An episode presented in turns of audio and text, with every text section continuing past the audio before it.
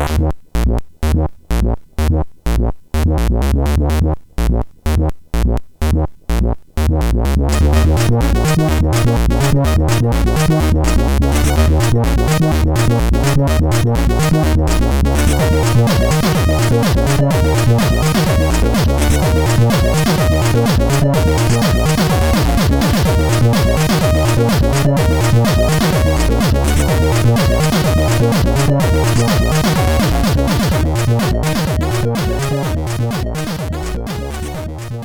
Sziasztok, ez itt a Checkpoint 6. évadának 18. adása. Hello, László! Szervus, Töki! És Hello Angel Day Svédországban, ha jól tudom. Hello, hello! Üdvözlök mindenkit! Józsi, három országon átívelő felvétel. Nemzetközi lettünk. Jó, itt azt hiszem ez a második adás, nem? Hogy második, nem igen, igen, mert a, hát a, a Nintendo-ról készült egy felvétel veled már az első évadban, most pedig egészen hasonló lesz a téma, Mario. De mindjárt kijavítsd, hogy nem az egész Mario, hanem... A platformjátékok. Szerintem e- ezt a... beszéltük, aztán ugye igen, abból is sok van, Super meg... Mario sorozat. Van a 2 d alsorozat, meg a 3 d aztán majd kiderül, hogy mi történik. Azt láttam Wikipédián, hogy több mint 250 játékban szerepelt ez a jó ember, de mi csak a fősorozatot fogjuk most nézni, ami mennyi? 12 játék? Hát itt is attól függ, hogy mit számolsz bele, meg ja. ilyenek, de, de nem ilyen elképesztően sok a, a Super Igen. Mario. És akkor a többinek meg valószínűleg lesz majd egy másik adásunk, de hát igen, a, a gyakorlatilag a legértékesebb videójáték franchise-ról beszélünk, hogyha csak a videójátékos eladásokat nézzük. Több mint 650 millió példány. De abban benne van minden, a, a csak a platformjátékok. minden.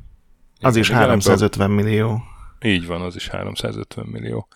És találtam egyet, hogy a kilencedik uh, legértékesebb média franchise of all time.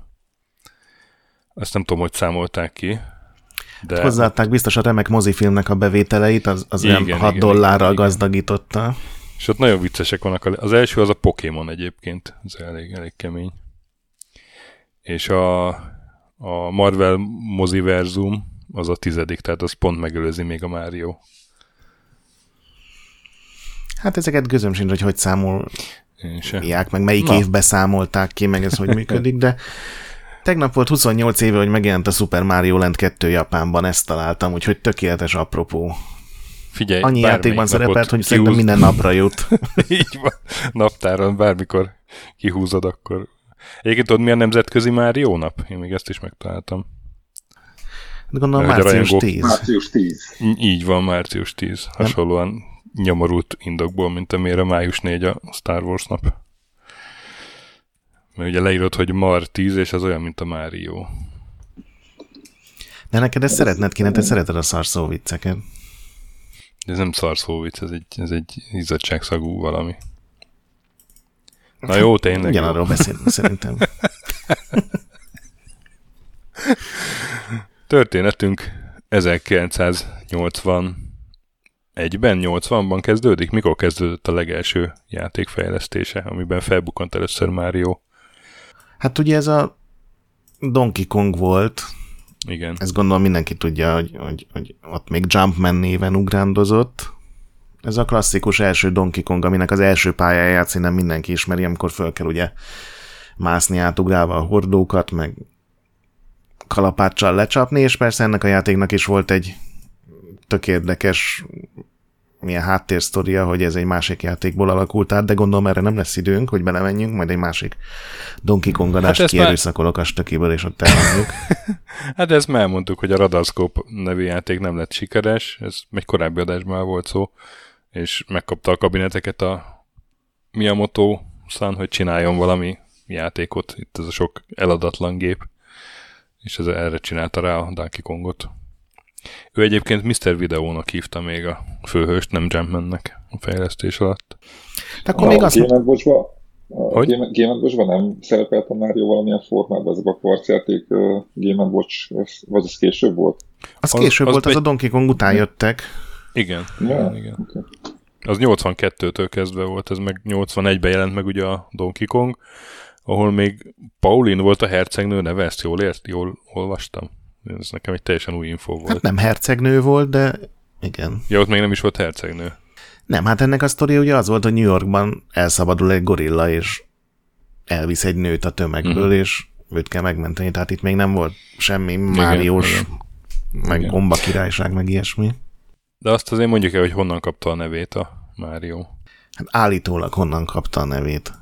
Hogy állítólag a Mario Segale nevű főbérlőről, vagy nem tudom, ez a landlord, aki a Nintendo Amerikának a Nintendo of Amerikának a, a raktárait kezelte, és állítólag berontott egy meetingre, és elmaradt bért, bérleti díjat követelt, és az annyira megmaradt a emberekben, hogy elnevezték Máriónak, Jumpment.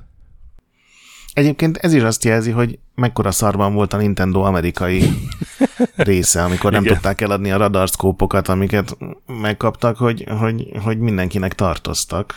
És ezt a Nintendo of Amerika kérte, hogy alakítsák át valamire ezeket a gépeket, és ugye az első terv az volt, hogy Popeye lesz a játékban, és igazából, ha megnézed, van egy nő, aki ugye az Olive lett volna nyilván, a gorilla az a Bluto, ugye az a, Bluto, a gonosz tengerész a Popeye-ben, és ott nem kalapácsokat vett volna föl, hanem uh, ilyen spenótos konzerveket, ugye ezt a mm. nagyszerű étket, de nem kapták meg a Popeye jogokat, és ezért a, hát nem az utolsó pillanatban, de így, így, így kétségbeesve átalakították ilyen random karakterekre az egészet, és így született meg Mario, meg a Donkey Kong, meg, meg hát Paulin, aki aztán később Peach morfolódott pár átalakuláson keresztül.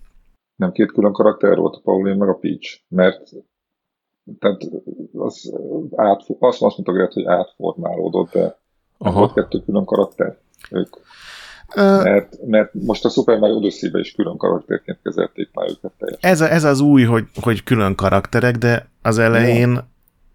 ugye mindenki maga rajzolta, tehát gyakorlatilag minden országban, meg minden kontinensen más neve volt ennek a, a megmentendő nőnek, és valahogy aztán így ez, ez alakult át, és most, most jutottak el odáig, hogy nem ez két tök külön karakter.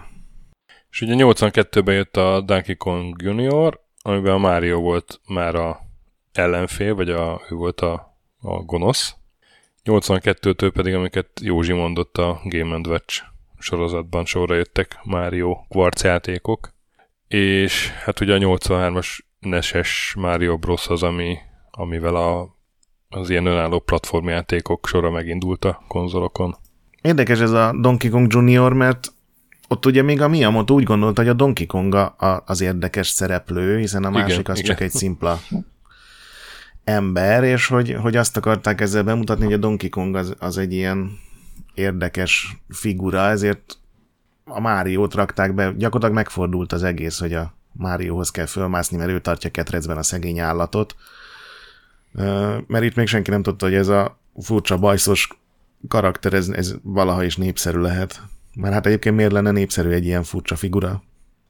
Igen, és a Mario Brosnak is még, még abban is ilyen, ilyen ez egy teljesen jellegtelen játék, azt most megnéztem. Az az, amelyiken fel kellett lökni a teknőcöket? Igen, igen. Igen, igen, igen, igen, igen. Tehát gyakorlatilag egy ilyen egy képernyő az egész, és, igen, igen, és igen, alulról igen. meg kellett ütni. És akkor Tehát így... még, még itt, itt sem látni azt, hogy, hogy ebből egy, egy nagy dolog lesz. Ugye ez még nem scrollozódott. Egyébként ez először játéktermi játék volt, és aztán később igen, írták át igen. Nesre. Ebben az volt a nagy szám, hogy ez volt a Amúgy egyébként a Donkey Kong volt az első, amit ma platformjátéknak hívunk. Előtte két olyan játék volt, amiben ilyen vagy ugrálni kellett, vagy ilyen létrákon mászkálni, de, de egyik se volt normálisan igazi platformjáték, hanem a Donkey Kong volt az első, és ez a Mario Bros. volt abban a szempontból tök hasznos, hogy itt jöttek be a képbe ugye ez ilyen ellenfelek, akik maguk is mozogtak, akiket még nem rájuk kellett ugrani, hanem alulról kellett ugye felütni a, a szintet alattuk, és akkor a hátukra estek, mert ezek ugye teki katonák voltak, uh-huh, hát uh-huh. teknősök voltak, de ez volt az első, ahol ugye megjelent Luigi, mert ugye ez egy kétfős játék volt, és szerintem ami nagyon jól működik benne, az már a karakterek mozgása, tehát itt már nem olyan bután ugrottak, mint a Donkey Kongban, hanem tudtad valamennyire a levegőben is irányítani, meg meg volt egy ilyen kis lendületük, ez a Mario játékokban szerintem mindig nagyon fontos, hogy a az irányítást, meg a karaktermozgást elképesztően eltalálták, és az valahol itt kezdődött el, hogy, hogy itt már így jó volt irány. Nem volt jó a játék, ebben teljesen egyetértek veled, bár mondjuk 83-ban ki tudja, hogy mi volt az emberek véleménye, de mai szemmel nézve ez tényleg egy ilyen fapados cucc, ilyen egyképernyős pályák, és minden pályán ugyanazt kell csinálni, és minden pályának ugyanaz a háttere, de hogy már legalább a karaktermozgatás az egy ilyen néha már-már élmény volt. Nyilván ezt még aztán tovább fejlesztik, de ez volt az első platformjáték, amit szerintem itt tök jól lehetett irányítani. Nekem nagyon nehéz volt. Szóval én mindig is próbáltam volna elkezdeni ezeket a Mario játékokat a leges legelsőtök végigjátszani, és ezzel mindig beakadtam, mert nem tudtam egyszerűen.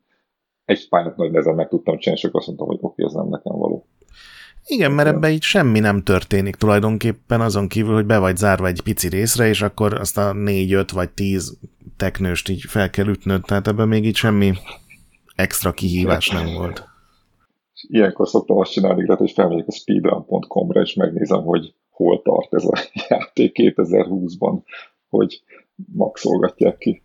Igen, sok az őrült, de de vagy szerintem teljesen igaza van Stökinek, meg neked is, hogy mondtad, hogy, hogy ez egy ilyen jóval jellegtelenebb dolog, de hát ez még nem is a Super Mario volt, hanem a szimpla paraszt Mario. Itt volt egyébként paraszt először Mario. ilyen vízvezetékszerelő. És akkor 85-ben jött a Super Mario, amivel leindul ez a diadalmas sorozat, ami rögtön a NES-nek egy ilyen bundle-be is volt, tehát hozzá csomagolva a géphez is lehetett kapni. Hát Japánon kívül, igen. igen, igen. És hát ez már scrollozódott, és szerintem mindenki fejből tudja első pályát, aki valamennyire otthon van a videójáték iparban. Igen, Értem, meg a zenéket. Aktív, aktív játékos, és hát Koji Kondo, igen, itt írta a legendás zenét. És Józsi, neked ez volt az első Mario játékod, ugye? Konkrétan, mert neked volt, Ja nem, nem, neked a SNES-es korszakkal. Nem, ez a Super nintendo volt. Aha. Ezt csak a szomszéd gyereknél láttam, és azt tűnt fel, ez már ugye, ugye kicsit későbben volt, uh-huh, tehát uh-huh. 80-as évek végén, vagy a 90-es évek elején, és azt tűnt fel, hogy milyen ronda grafikája van. De ettől függetlenül azért a szórakozás jó volt, tehát úgy ott játszottam vele először. És akkor még nem figyeltem föl arra, hogy uh-huh. ezt lehet, hogy ezt a triviát akarta elmondani, de akkor nem figyeltem még föl arra, hogy mennyire tudatosan van az első pálya megtervezve, hogy, hogy hogyan építették föl, illetve a mester hogyan dizájnolta meg, mi a motó ezeket az első képernyőket, meg hogy honnan indulnak a gumbák, és akkor, hogy hol lesz a szakadék.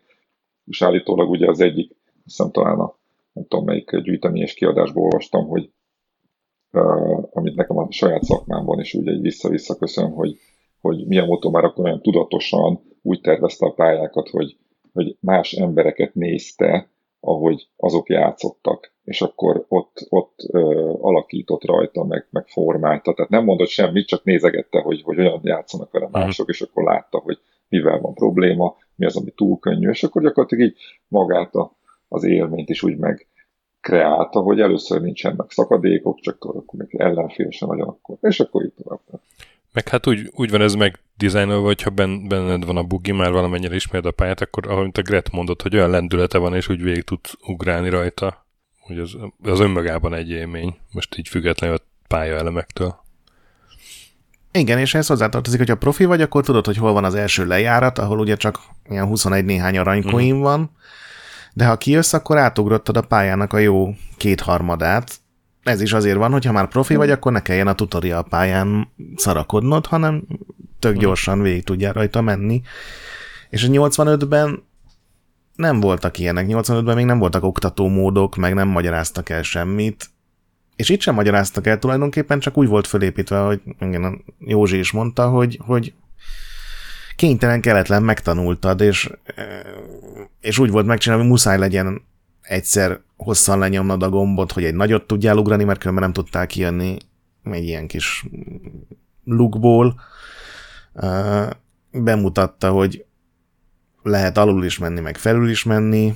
Bemutatta, hogy a gombák, meg a tűzvirág hogy működik, úgyhogy ez, ez tényleg egy ilyen, szerintem ez a legtöbbször elemzett videójátékpálya a világon, erre rengeteg videó van, hogy, hogy az emberek kiemelik, hogy ez meg az mennyire működött, de az a furcsa, hogy ezt ilyen teljesen ösztönösen meg a nulláról hozták össze, tehát ennek semmi előzménye nem volt semmilyen játékban.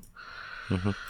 Úgyhogy ez tényleg a Miyamoto meg a, az a Takashi Tezuka nevű másik designer, aki a másik ilyen Mario főember lesz, meg a mai napig egyébként benne van a sorozatban, hogy ezt így, így itt szinte nulláról hozták össze, tehát minden előzmény nélkül ezeket a dolgokat, hogy milyen fasz az irányítása a karakternek, hogy tényleg, hogyha belejössz, akkor egy lendületből végig tudsz szinte ugrani a pályákon.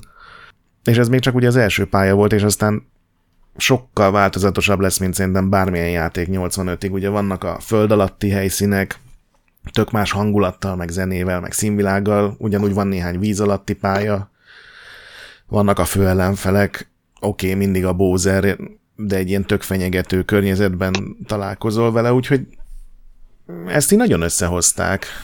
Most pont olvastam, hogy azért, mert hogy ezt szánták a, az utolsó kártyás játéknak, mert ugye, hogy majd jön a Famicom Disk System, ami átalakít mindent, és hogy ezt ilyen, ilyen felkiáltójeles nagy búcsúnak tervezték, hogy, hogy ez, ez a szuper játék, amivel elköszönnek a kártyáktól, aztán mondjuk nem így lett, de, uh-huh. de mhm. az biztos, hogy ez, ez, ez, ez, ez azért nagyon fontos volt, hogy a NES elinduljon.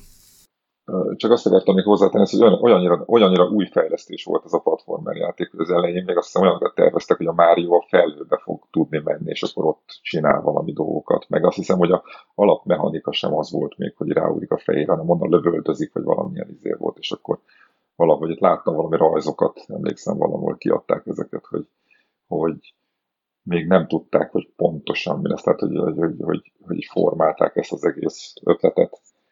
És az a, az, a, az a mechanika, hogy most már annyira ilyen, hogy úgy mondjam, nem tudom most magyarul, hogy kell mondani ezt, hogy staple, az, az annak idején még egyáltalán nem volt az. De hogy valahogy rá tudtak érezni erre az egész dologra a az időben. És ez az, amit én mindig ilyen fantasztikusnak tartok, hogy hogy tudták akkor megcsinálni, hogy milyen sugarak álltak egybe, hogy ez úgy kijöjjön belőlük.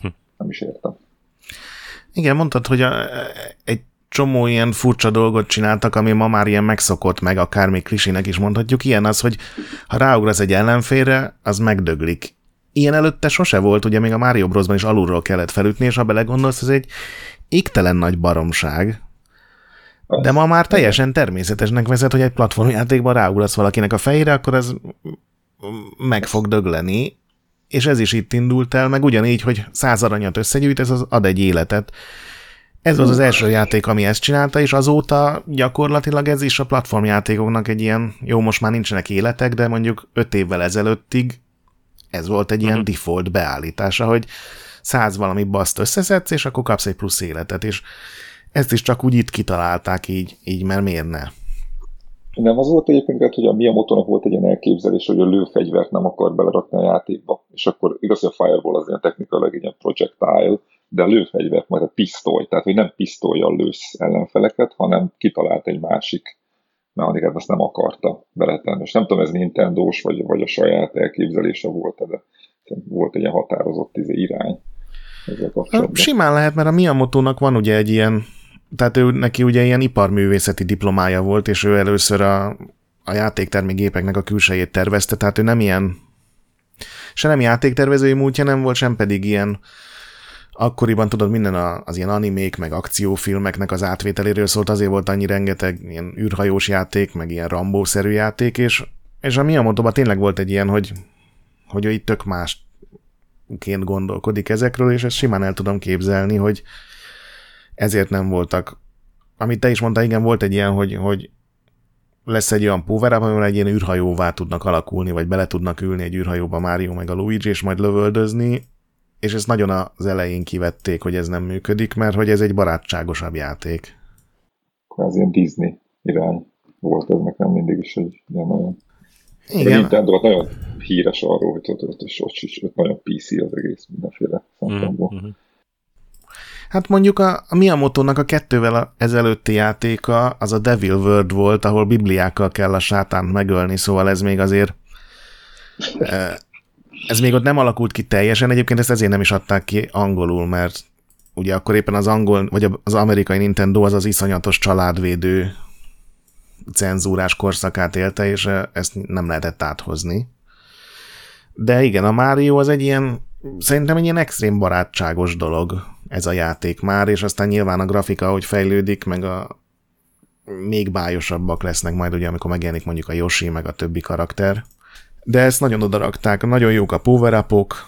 Ugye itt volt, hogy Nagy Márióvá változol, ami egy tök jó ilyen életerő dolog, hogy nem ha ügyes vagy, és van egy tehát Nagy Márióként mész, akkor tulajdonképpen két életed van, ami sokkal barátságosabb, mint mondjuk nem tudom a Pitfallnak a dolga, amihez bármihez hozzáérsz, azonnal megdög lesz. Igen. És nekem, nekem az is egy ilyen új információt, amit szerintem az elmúlt uh, években, uh, sőt, szerintem talán az elmúlt évben tudtam meg, hogy maga a nép, hogy Super Mario az attól van, hogy gombát megeszik és nagyjá változik, ez a Super, tehát ez a Super power a neve. Ezt én nem tudtam, hogy, uh-huh. hogy, hogy mert van, hogy a tűzlabda Mario, mit tudom én, és a Super Mario az a gombát megevett, nagyra nőtt Mario. Igen, pedig azt hinnéd, hogy a sértetetlen Mario az ultra szuper, aki csak úgy végigfuta sok gonosz között. Még most találtam egy olyan érdekességet, hogy, hogy ugye ez is egy olyan játék volt, ahol iszonyú pici területen de kellett mindent leprogramozni, és ezért rengeteg dolgot újra felhasználtak, az ugye pár éve egy fórumposztból derült ki, meg terjedt el, hogy a felhők meg a bokrok a játékban ugyanazok a sprite csak az egyik zöld, a másik fehér. De ugyanígy egy csomó zenét, meg hango, hangeffektet több dologhoz használtak, csak kicsit eltorzítva. Uh-huh. És a végén 20 byte maradt szabadon a kártyán, miután a zenéket is belerakták, és a Miyamoto azt mondta, hogy nem mindent ki kell használni, és az utolsó 20 byte-ból megcsinálták azt a koronát, ami megjelenik a kezelőfelületen, hogyha tíznél több életed van. Úgyhogy állítólag a kártyán, a japán verzión legalábbis nincsen egyetlen egy szabad byte sem. Mindent pont, belaktak. Pont, pont ilyen csontra ki szentiszték a, a dolgot. Minden telepakoltak bájtal. Igen, igen, igen. Hát mert ugye akkor inkább úgy ment, hogy rengeteget kell tömöríteni, és a végén picivel túltömörítették, de a Miyamoto azt mondta, hogy azt is be kell lakni, és akkor ez elvileg én utolsó héten rakták bele ezt a pici extrát. Te és a Bowser az itt jelent meg először? Igen, igen, igen. Ugye? Mert, mert akkor itt, itt kezdett, itt alakult ki ez a, hát azért nem a világ leg uh, eredetibb története, de ez, hogy a, van egy ilyen nagy teknős sárkány, aki elrabolja a csajt, és a Máriónak meg kell menteni. Mert onnantól azt... kezdve gyakor, gyakorlatilag minden Super mario ez lett a sztori, nem? Szinte. Hát pont a másodikban nem, legalábbis amit mi másodikként indulunk, hmm. de azóta igen, a legtöbben ez a, ezt tekergetik. Vagy, vagy, vagy most már ugye ilyen metamódon, hogy néha ez a, a Bowsernek e, kell segíteni. Ez az alatt, alapértelmezett Bowser. Nagyon vártál rá, hogy elmondhasd, ugye? Percek óta, bazd meg, percek óta. De, és tök is a Bowsernek a magyar neve? Tehát a Dévényi Tibor korszakból idézted. Főteki, főteki.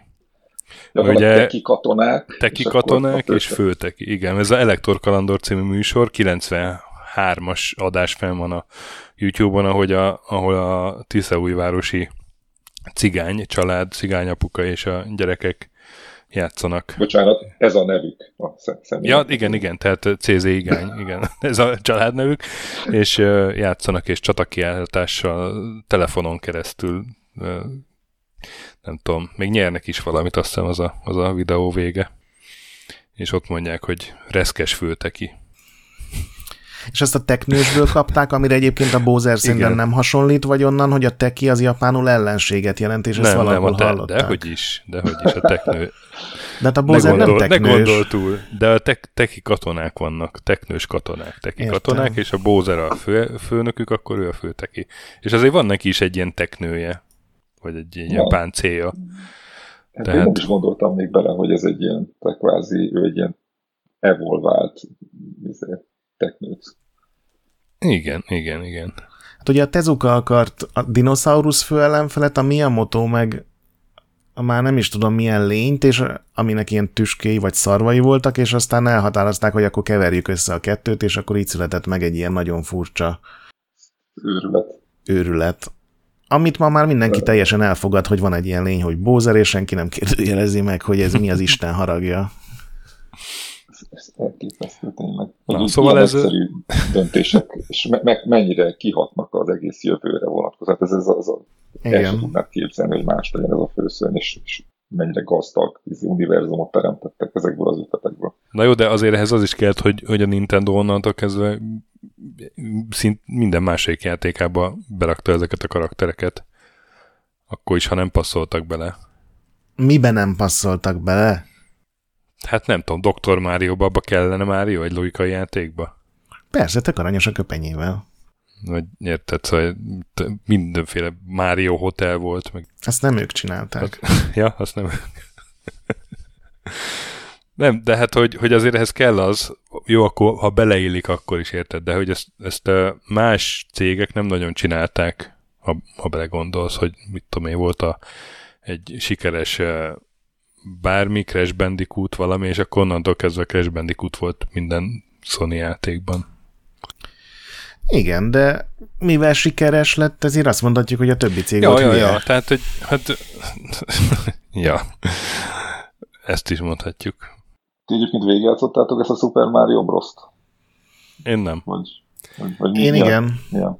Egy csomó ideig csak játszogattam vele, meg nyilván az első pályán végtelen szerén is átmentem, de két vagy három éve leültem és végigjátszottam, és nyilván nem úgy néz ki, mint a folytatások, amik sokkal-sokkal szebbek, ez ezért a nesnek a legelején, vagy hát az első éveiben történt, és ugyanúgy, mint mondjuk a Commodore 64 az első két év azért általában nagyon csofat játékokat hozott. De hát maguk a pályák a... rohadt jók. Kivéve a Giant Sisters. Hát most már tudom, hogy trollkodtok ezzel, de a Giant nem, Sisters nem, annyira közelében nem. nem ér a Mario-nak. Figyelj, ezt én ezt pont, pont, pont el akarom magyarázni, nem trollkodásból, hogy a Mario, azt szerint, a Super mario szerintem azért az, az olyan, hogy olyan a esztétikája is, hogy ha nem találkozol vele elég fiatalon, akkor nem fog annyira elkapni. És uh, ugyanez, mint am, am, amikor csináltuk a Creatúrás adást, és te ugye felnőttként láttad, és így értetted, hogy mi benne a nagy szám, de nem kapott el, mert annak idején nem találkoztál vele. Engem nem kapott el a Mario, mert mert tök túl későn találkoztam vele, illetve akkor kapott el, amikor már lett gyerekem is, és, és az, az, az, az ugye akkor már egy más mindsettel állsz hozzá egy játékhoz. Viszont engem gyerekként a Giana elkapott, hiába egy Mario lopás az egész, én azzal találkoztam gyerekként, és nekem az volt a csoda szuper platformjáték, aztán jó, hát láttam nyilván utána már, sokkal később, meg, meg, meg tudtam, hogy Mario lopás, de de hogy, nem, hogy, hogy ez, ezt úgy nem tudod kiírtani a DNS-edből. Vagy én a, nem akarom kiírtani, én azt mondom, hogy a Giant Assistant egy sokkal szarabbul én, játszható játék. Én csak azt mondom, hogy, hogy ez, ez, ez nem egyszerű trollkodás, hanem, hanem érted, így alakult a És töki, amikor, sors. amikor megtudtad azt, hogy, hogy a Giant Assistant valójában a Super Mario Bros-nak egy ilyen Commodore uh-huh. Mhm. 64-esített változata, akkor nem ömlott össze benned egy világ, hogy Isten az a játék, amire jókat gondoltam, az valójában annak egy más. Hát nem. nem, hanem kíváncsi tett, és akkor játszottam a Super Mario bros is egy-két pályát, és láttam, hogy az tök szuper játék, de tehát játékmenetét azt abszolút értékelni tudom, de egy, egyszerűen nem volt olyan szimpatikus a karakter, érted? Mert nekem a, mm. a Torzan Borz szőke kis csaj volt a, a vagány platform hős, nem pedig a, izé, a, kommunista vizezetékszerelő. Én ezt teljesen megértem, hogy a nosztalgiának eszelős szerepe van, csak itt a műsorban azért általában próbálunk a, az ilyen időtállóságra, meg játszhatóságra, meg ilyenekre is ja, abszolút, koncentrálni, nyilván. és ha egymás mellé Figyelj. rakod a Giant meg a Super Mario-t, nem olyan élvezetes vele játszani, rosszabb scrolloz. Én ezt soha nem állítottam.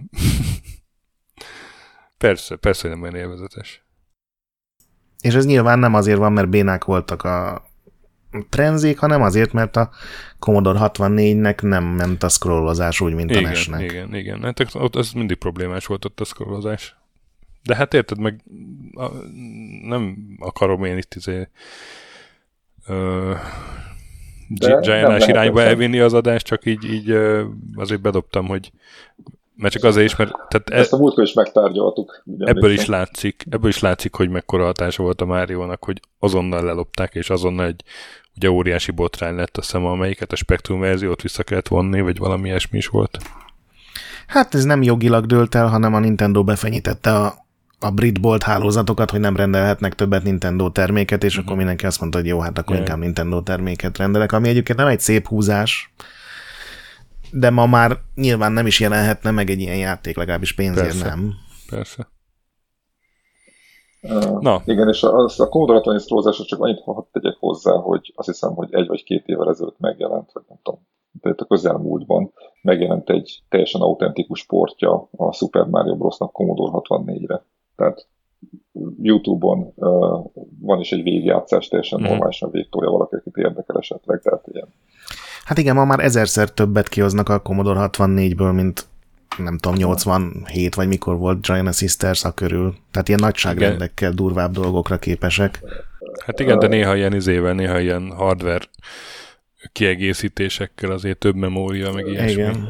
Tehát a Prince of Persia-t azt így is. csinálták meg. Igen, igen tehát most most lát- azt hiszem több mint 64 kilobájtra Igen, szükség. igen, meg most készül a izé, az Another World C64-re. Hát az is mi. De, És, és rohadt jól Hát néz ez- ki. De stöki ezt kap ki, én Twitch-en egyetlen egy streamert követek, az, a, Na. az egy svéd demo programozó, aki esténként család mellett minden este két órát fejleszti az Eye of the Beholder portját C64-re. És csak azt nézem. És, és uh, miközben beszélgettünk, én már kiraktam az Instagram sztorimba azt, hogy lesz screenshotoltam a felvételi adást, most ott csinálok, Aha.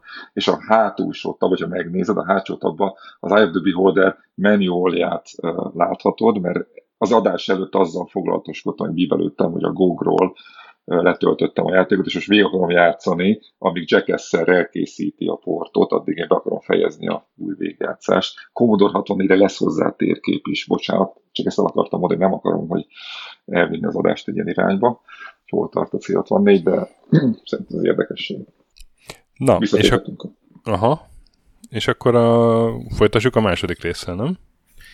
Hát még, én még két portot megemlítenék, ami ugye nagyon sok helyre átírták. Egyrészt volt a, a Hudson valahogy megszerezte a korai Mario játékoknak a PC-s jogait, ez ugye a japán PC-ket jelenti, és kijött a Super Mario Bros. Special, ami tényleg elég speciális volt, mert nem scrollozott rendesen a pálya, hanem hogyha átmentél a kétharmadáig, akkor ilyen lassan arrébb ügetett a pixelenként a pálya, tehát teljesen játszhatatlan volt.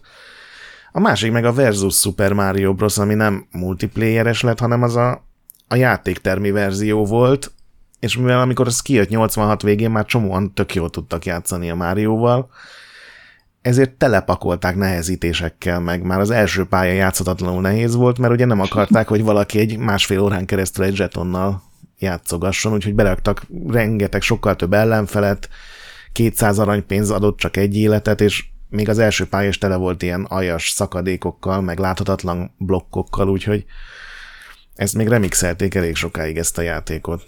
És mindent elkövettek annak érdekében, hogy nehéz legyen. Igen, igen, igen. Ez valamiféle ilyen japán megközelítése lehet a dolgoknak, mert ugye Japánban volt ez a Super Mario Bros. ez a Lost Levels néven kidobott valami, ami egy még nehezebb, eh, gyakorlatilag egy extra küldetés nem ez volt. A Hát az Japánban az a Super Mario Bros. 2 volt, az jelent meg Super Ja. Mario Bros. 2 néven. Pont azt akarja szerintem most Töki most mondani, ezt a kavarást a játékokkal. Igen, igen, tehát hogy, hogy jött a második rész 86-ban, ami csak Japánban jelent mi- meg, a Super Mario Bros. 2, de nem ez jelent meg aztán angol nyelvterületen Super Mario Bros. 2 néven, ugye? Igen, mert ugye elküldték, akkoriban úgy működött a Nintendo, hogy megcsinálták Japánban a játékokat, arról nem is szóltak semmit az amerikaiaknak, megjelent Japánban, és a kész verziót azt elküldték Amerikába. Ez azért volt így, mert ugye a, a gép, a NES az két, két és fél évvel később jelent meg Amerikában, mint Japánban, és ők, ők azt mondták, hogy ezt akarjuk tartani a mi megjelenéseinknél is, hogy minden játéknak legyen elég ideje lélegezni, úgymond.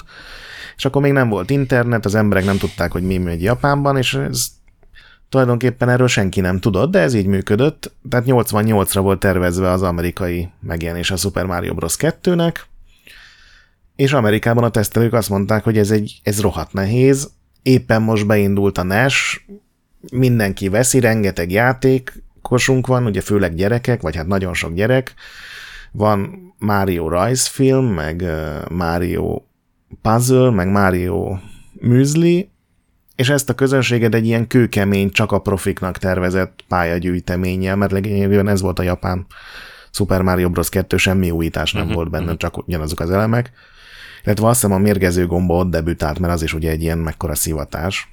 És azt mondták, hogy ez nekünk nem jó, és ugyanúgy a Radarscope-ból csináltatok Donkey Kongot, ebből is csináljatok egy másik játékot, tök mindegy mi az, mi azt Mario Bros. 2 néven fogjuk kiadni, és hát aztán így, így jelent meg az a játék, ami, ami, amit mi Európában is, meg az amerikai kis Super Mario Bros. 2-ként ismerünk, ami nem Mario játéknak készült, igen, nem Mario játéknak készült, és ez teljesen érződik is rajta. Tehát itt nincsen igen. Bowser, nincsen gomba királyság, tele van furcsa ötletekkel, tehát például nem lehet ráugrani az ellenfelekre, pontosabban rá lehet ugrani, csak nem öli meg őket. Viszont közben készült a Super Mario Bros. 3, ugye? És angol nyelvterületen így, jött, így történt meg az a furcsaság, hogy 88-ban ugye abban az évben jelent meg a, a kettes is, meg a hármas is. Illetve az, amit az angolok kettesként ismertek, meg a, amit mindenki hármasként. Japánban jelent meg ugyanazon a héten, vagy egy héttel később a három, mint ahogy a kettő kijött Amerikában. Uh-huh, uh-huh, uh-huh. De még Japánban akkor már bőven dúlt a Mario Mania. Én ezt felírtam itt egy ilyen érdekességnek, hogy 86-ban kijött már a Super Mario Bros. Peach Hime Kyushutsu Dai Sakusen című a, az első Mario anime. Fönn van YouTube-on 60 perc. Tehát Jó a, lehet. ilyen sima izé, átlagos animének tűnt, bele néztem. Szóval, hogy egy évvel a első Super Mario után már, már animék voltak, meg aztán később manga, meg ugye mindenféle egyéb dolog. Igen, és ez, ez Amerikában is beütött, tehát ott is volt, mondom, a műzlitől a társas játékon át, ott is volt amerikai stílusú rajzfilm, hát sőt, pizsamák, 19... minden. Sőt, 1993-ban konkrétan a legelső élőszereplős videójátékos film az a Super Mario Bros. volt. Dennis Hopper, mint Bowser.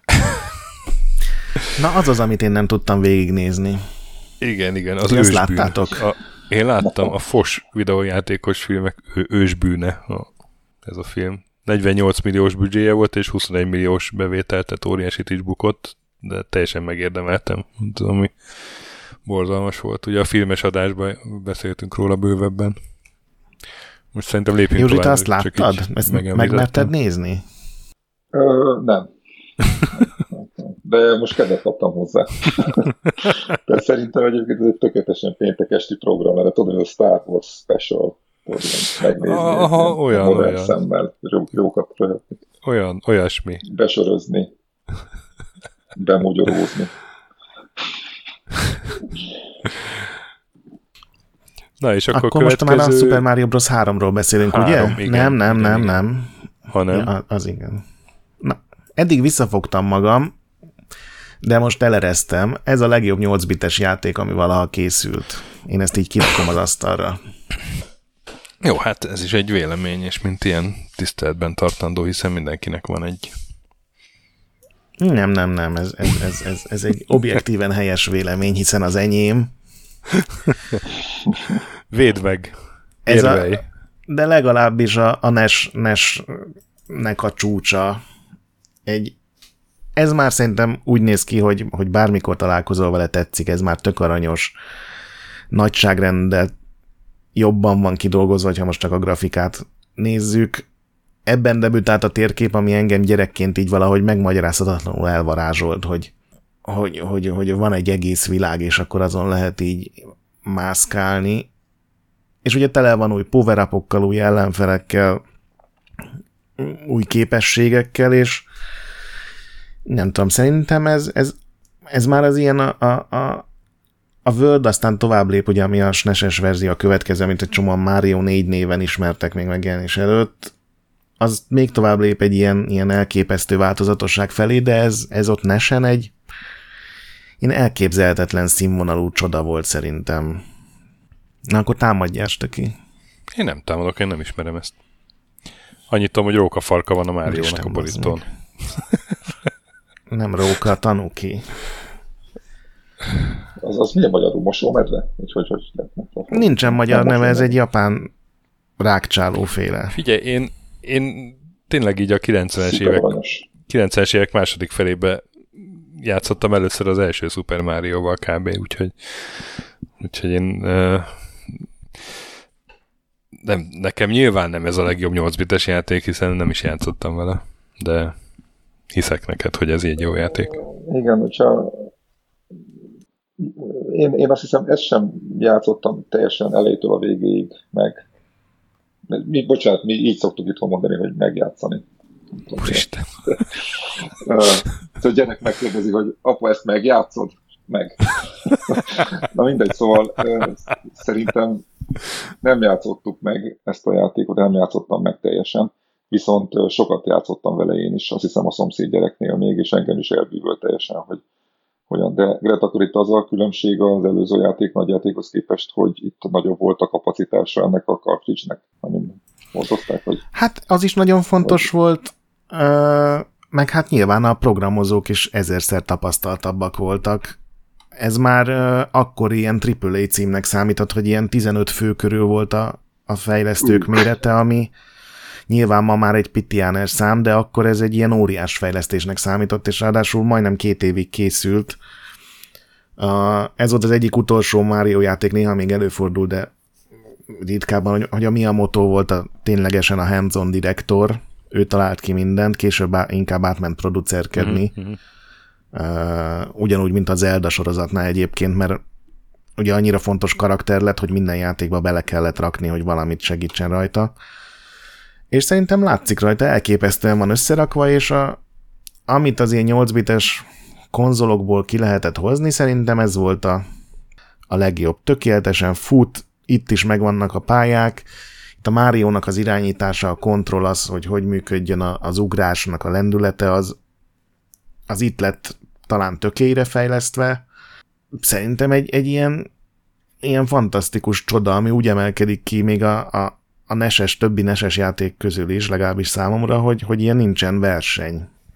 Tehát szerintem sokkal jobban játszható, mint akár az első Zelda, akár mint az első Metroid, mint más ilyen legendás sorozatokat indító NES játékok, mert ez már, már a harmadik próbálkozásuk volt, vagy a negyedik, hogyha az sima Mario bros is be akarjuk venni. Viszont ez a hármas, ez, ez airshipek voltak benne, mindent egészen elképesztően változatosá tudták tenni. Meg ugye a, a Hammer Bros-t is már hogy tovább fejlesztették benne, azt hiszem. Igen, itt rengeteg ilyen ruhát lehetett fölvenni, ugye békával változhattál, és akkor a vizes pályákon ment jobban, tanukival változhattál, és akkor kővé lehetett válni, vagy kicsit repülni lehetett vele. Hogy rengeteg ilyen extra felszerelést is beraktak. Igen, meg talán ez a csizma is volt itt ebben, amikor csizmába tudtál bújni, és igen, akkor igen, igen. a fekete virágokra. Igen, ami ugye ellenfél volt, de ha kiütötted belőle a pilótát, Aha. akkor te, te vetted át a helyét. És ez onnantól kezdve az összes ilyen Super Mario, mert a fősorozat összes játékában meg jelen, nem? Ez a átváltozós mechanika mindegyikbe volt ilyesmi, nem? Hát igen, volt olyan játék, amiben, amiben kevésbé volt fontos, és mondjuk csak egy új power up volt benne, de mondjuk a 3D Land, meg a 3D World az, az erről szólt, ott ugye az a macska jelmez, az például teljesen igen, a gyakorlatilag a fő, főhelyet kapta a dobozon is, meg a marketingben is, úgyhogy igen. Ez... Hát meg az Odyssey is, meg, meg a Minden játéknál... Ugye... Ja. De mondjuk most hát épp, igen, a galaxival más, ját... ott... épp a galaxival játszom, és ott is van olyan pálya, ahol méhecskévé kell változni, és úgy, tud, úgy tudod megcsinálni. Az szuper aranyos. Itt egy, egy triviát hadd mondjak el, mert pont ezt nézegettem valakinek a Twitterjén, hogy tudtátok, hogy a méhecskét a galaxiba, hogy programozták le, hogy meg lehessen csinálni. Nyilván nem az van, hogy rengeteg szállat a víg nem tud kirenderelni ennyi kis tüskét, a, vagy nem tudom, egy szőrszállat a méhecske testén, és azt csinálták ezek a találékony japán programozók, hogy egy darab textúra van, és azt forgatják, meg nagyítgatják, zoomolgatják, és, a, és az átlátszóságát változtatják, és ettől ilyen érdekes hatása lesz. Emlékszem, hogy az hmm. annak idején is mennyire meg, hogy ezt nem hiszem el, hogy ezt bele tudták tenni, és, és igazából trükköztek össze-vissza.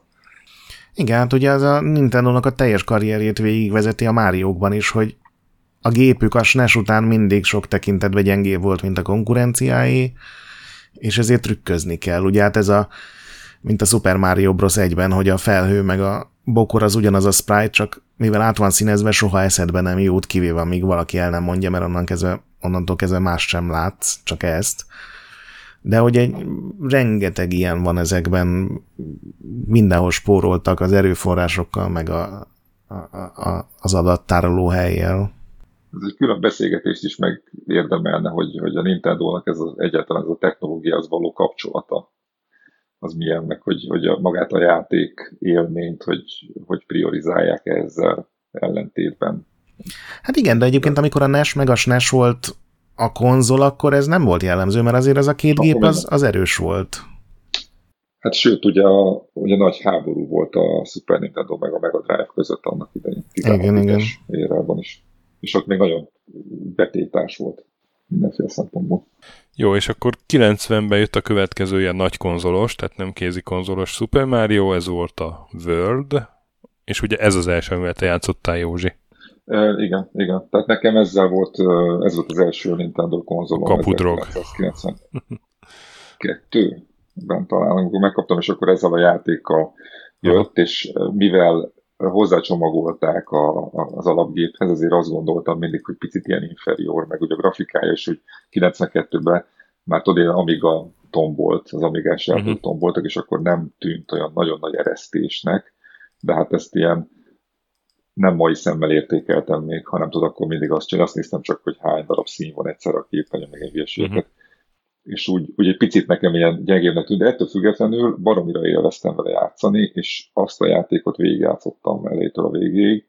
Uh, rettenetesen élveztem, és uh, az volt az első ilyen játékélményem, ahol újra és újra megpróbáltam bizonyos nehezebb részeket megcsinálni, és, és ott volt először ez a, ez a, nem tudom, nektek megvan ez, amikor, amikor egy pályát úgy be kellett gyakorolni, hogy gyakorlatilag becsukott szemben meg tudtam már csinálni, ilyen nagyon komplex, ilyen ágyú lövedékeken, bulletbilleken kellett ugrabugrálni, meg ilyen szakadékok fölött, hogy tehát tudjam menni rajta. És akkor jöttem rá arra, és ami szintén egy Nintendo játékban egy visszatérő motivum, hogy tápolni lehet életeket például. Tehát minden, elhelyeznek úgy uh, szekvenciákat, hogy, hogy tudsz életeket gyűjteni, hogyha kicsit dolgozol rajta, és akkor ott tápoltam föl magam száz életre, és akkor ezt a részt újra és újra és újra megcsináltam, és annyira örültem neki, amikor végre megvolt, és ott, ott az egy ilyen hatalmas fordulópont volt a gaming karrierem, ami később is meghatározó lesz, hogy, hogy szeretek így, így uh, gyakorlatilag ezzel tudom teljes mértékben magamba szívni a játékélményt, hogyha meg tudom csinálni a nehéz részeket is rajta, és akkor én engem valamiért ez motivált. Úgy vagytok ezzel. Hát szerintem te te ezt durvábban csinálod, nem szerintem ez így van, hogy, hogy te ugye minden Zeldát, meg Luigi's Mansion, meg akármit kimaxolsz, még a Breath of the Wild-ban is összeszedted az összes mindent, ami nekem már ilyen extrém önkínzásnak tűnik, és ahogy beszélgettünk, te sem mindig élvezted ugye közben, de amikor megcsináltad, de akkor ez, ugye... De Gret, ez, tudod, ez, ez olyan, mint az análszex, hogy ha csinálják neked, az fáj, de egyébként valahol élvezed nem tudok jobb analógiát, mert szerintem ez a tökéletes analógia. Hát a Nintendo szerintem nem sokára kopogtat, hogy a tagline-nak ezt levédje az új Switchhez mondjuk. De, De én, én, én, meg, én egyszer, egyszer eljutottam oda, ahova a Józsi, és, és ak- akkor megértettem őt, akkor megértettem őt a, a Super Mario Odyssey, amikor elhatároztam, hogy az összes rohadt oldacskát megszerzem. Megszerezted? És, és ugye neked sikerült is, ugye Józsi, az összes? Én, én, én megcsináltam, Na, de én, volt olyan... És am... azt képzeld el, hogy, hogy neki futsz, és már rettetesen hülyének érzed magad, hogy, hogy, hogy már ezzel játszol hétvégéket, és az meg két-három holdacska nem sikerül, és akkor milyen hülyének érzed magad, és, és tehát, hogy az a baj, hogy nekem nem volt meg a katarzis, ami gondolom neked igen, mert van három holdacska, amit az Istennek. Ott hagytad. Figyelj, a rohadt ugráló kötelezés. Ott, Stöki. ott hagytam. A rohadt ugráló kötelezés, a rohadt röplabdázás. Ezt a kettőt meg, és volt még egy harmadik, ahol és egy platformokat oda-vissza ugrálni. Pontosan, ahol egy rakéta kerget. Egy ilyen tudom, nagy. Tudom, azt mind a Ez... hármat megcsináltam, stöki, és tudod, hogy azt hiszem egy stöki, figyelj. Uh, az összes többi megvan, ez a három nincs. Az a hold ugye, lesz a játék Az a, hmm. Arról a holdról szól a játék. Ne, nincs más játék, az a játék. Az a játék, hogy ugrókötelezni kell. Letöltött egy játékot, ebben ugrókötelezni kell, és azt kell megcsinálnod. És, és figyelj, tök, én a Galaxiban a, a lila pénzeket, a, a, van egy ilyen új, hasonlóan nagyon geci hold, uh-huh. a csillag, mit tudom én mi, és nem csináltam meg a, a Galaxy-ban is, azóta zavar engem ez a tény. Tudom, ez egy OCD jellegű dolog, de, de, de most meg fogom csinálni a 3D All stars uh, és azt mondom neked, hogy menj vissza, és, és, és csináld az új szép azt a három oldat. Az a baj, hogy, az a baj, ez, hogy, ez, hogy így, így közelében nem voltam, ugye százat kell ugráló kötelezni, és ilyen kb. 60, 60 volt a legjobb eredményem, és Annyira reménytelenek tűnik a... Gombbal. Egy, tehát olyan ritmusban kell. De nincsenek olyan reflexei, mint egy 20 évesnek, érted? Mert de olyan gyorsan kéne nyomkodni, amire nem vagyok képes. 40 pluszosan csináltam meg, barátocskám. Tudom, de... Akkor te ügyesebb vagy, na, nem? Vissza kell mennem? Ez, ez, ez, ez számomra a döbbenetes ebben a játékban, ezekben a Nintendo játékokban, hogy el tudj, ki tudják hozni az emberből ezt. Hogy, biztos. Hogy azt mondod, hogy, azt mondod, hogy passzus, az egész hétvégét, vagy az Elda, amikor kifogtam a halat, érted, a Hillian Lopcsot. Egy hétvégén keresztül befáztam azzal a nyomorult játékkal, és azt, azt fog történni, hogy tényleg, mint a streamerek, akik minden pixelt tudnak benne, az össz, a játékmechanikát a maximális módon el kell, hogy sajátítsad ahhoz, hogy át tud csinálni az ugrokötelet, a pitch meg tud nyerni, hogy ki tud fogni a halat. Tehát az tényleg és itt jön be az, hogy van a játéknak egy olyan magas értelmezése, olyan magas szintje, amire el tudsz jutni ezáltal. Tehát végezted a játékot, és, és bele tudják rakni ezeket a rétegeket ezáltal. Elképesztő. Én ezt tartom játékdizájnnak. Ezt ki tudják hozni. És ezért van az, amikor meglátom ezeket a más játékokat, ezeket a nagy népszerűt, amikor csak dollár milliárdokból készítik a Game World-öt, meg mit tudom én, és, és maga a játékélményben ilyenek hol vannak? Hol? Mutassatok még egy játékot, hogy egész hétvégén lehet ugráló kötelezni. Egy, egy szart. És ezek Csinálni. után az a kérdés, hogy, hogy hogy terjedt az el, hogy a Mario játékok azok bébi játékok, amit bárki simán végig tud játszani és kimaxolni, mert... Hát végigjátszani egyébként nem annyira nehéz, kimaxolni nehéz. A, a, bocsánat, a, vé, hát a Youtube-on ugye elemző videók vannak ezzel kapcsolatban, és az Odyssey-nek hány vég, vége van. Ugye, hogy, hogy uh, mikor tekinthetjük, vagy a Breath of the Wild-nak, hogy mikor tekinthetjük a játékot befejezetnek, mert rengetegféle uh, szintje van, ja. ahova el lehet jutni, és akkor is mondhatod, hogy, hogy hát az összes izé megvan, vagy, vagy akkor is a 900 korok az bele tartozik, vagy nem tartozik bele a izébe, és, és... Nem, hát nyilván úgy értettem, hogy amikor a a konfliktus nem megoldódik. A tehát a, igen, igen, igen, a, a hercegnő hát, de, kiszabadul, de, és de, akkor izé. De, de szerintem ebben a viccet is csinálnak a Nintendo-nál, mert az odyssey is egy, egy Persze. meglássál rajta, gyakorlatilag, mit tudom, egy tíz órát beleraksz, és kész, látod az uh-huh. De hát ott a játék gyakorlatilag szerintem ott onnan indul. Hát egy, ugye az Odyssey ettől volt zseniális, hogy befejezted a játékot, és akkor meg volt az endscreen, és hopp, ott volt még egy világ. Tudod, az összes elejétől, és, és a leg, leg, egyik leggazdagabb világ akkor indult el. Hát meg az összes világon akkor lehetett a, a kockákat szétcsapni, és minden kockából kiesett még, nem tudom, 10-12 pálya. Tehát még ilyen több, száznál több pálya egyszer csak ott ha. lett, igen. Ja, értem, amit olyan, mondasz. Ja. Olyan lesz már az az egész, hogy a Nintendo csinál egy ultra hosszú, az is ultra hosszú tutoriált, amikor megismered a játékot, meg az összes funkcionalitást, aztán jön egy endscreen. Kész a tutorialból endscreen, és gyakorlatilag ilyen, tényleg ilyen uh, nagyon metává kezdne az egész menni. Na, kicsit előre szaladtunk. Hol tartunk? Uh, Super Mario World. World, igen. És akkor mi a következő? Vagy erről még akarsz mondani valamit? Persze, erről még nem is nagyon beszéltünk. Ja? Ugye ennek Most beszéltünk, ilyen aranyos... az Odyssey volt rajzfilmes dizájnja. Itt jelent meg Yoshi, ami szerintem azért nem hagyhatjuk megemlítés nélkül. Egy ilyen végtelenül aranyos jószág, aki ugye annyira népszerű lett, hogy a következő Mario játékban Yoshi a főszereplő.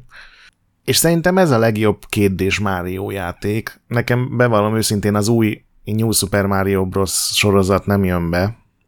Ez viszont nekem valahogy ilyen elképesztően betalált. Barom jól néz ki, és ugye itt van az, hogy nem ilyen tök hosszú pályák vannak, hanem 96 átlagban jóval rövidebb szint, és így a galaxinak a, az ilyen ultra változatossága, tudod, a galaxiban is az van, hogy nem csak minden pálya más, de minden pályán minden bolygó is egy kicsit más, hogy az egyiken ugrálni kell főleg, a másikon uh-huh. harcolni, a harmadikon valami puzzle van, a negyediken átmegy tulajdonképpen ilyen klasszikus platformba, és ez is ilyesmi volt, nyilván a 3D lehetőségek nélkül, hogy minden pálya más volt, és voltak olyan power olyan ellenfelek, olyan trükkök, amik csak egy pályán szerepeltek, és ilyen végig ilyen kreatív robbanás az egész, és ez szerintem ez az elképesztő kreativitás és az ötleteknek a, a nem túlhajszolása. Ugye egy csomó indiáték van, ami egy rohadt jó ötletre épül, de igazából a játék arról szól, hogy azt az egy ötletet remixelik, és ez néha tök jól sül el, de mégiscsak egy ötlet az egész, és valahogy a Nintendo-nál dolgozik annyi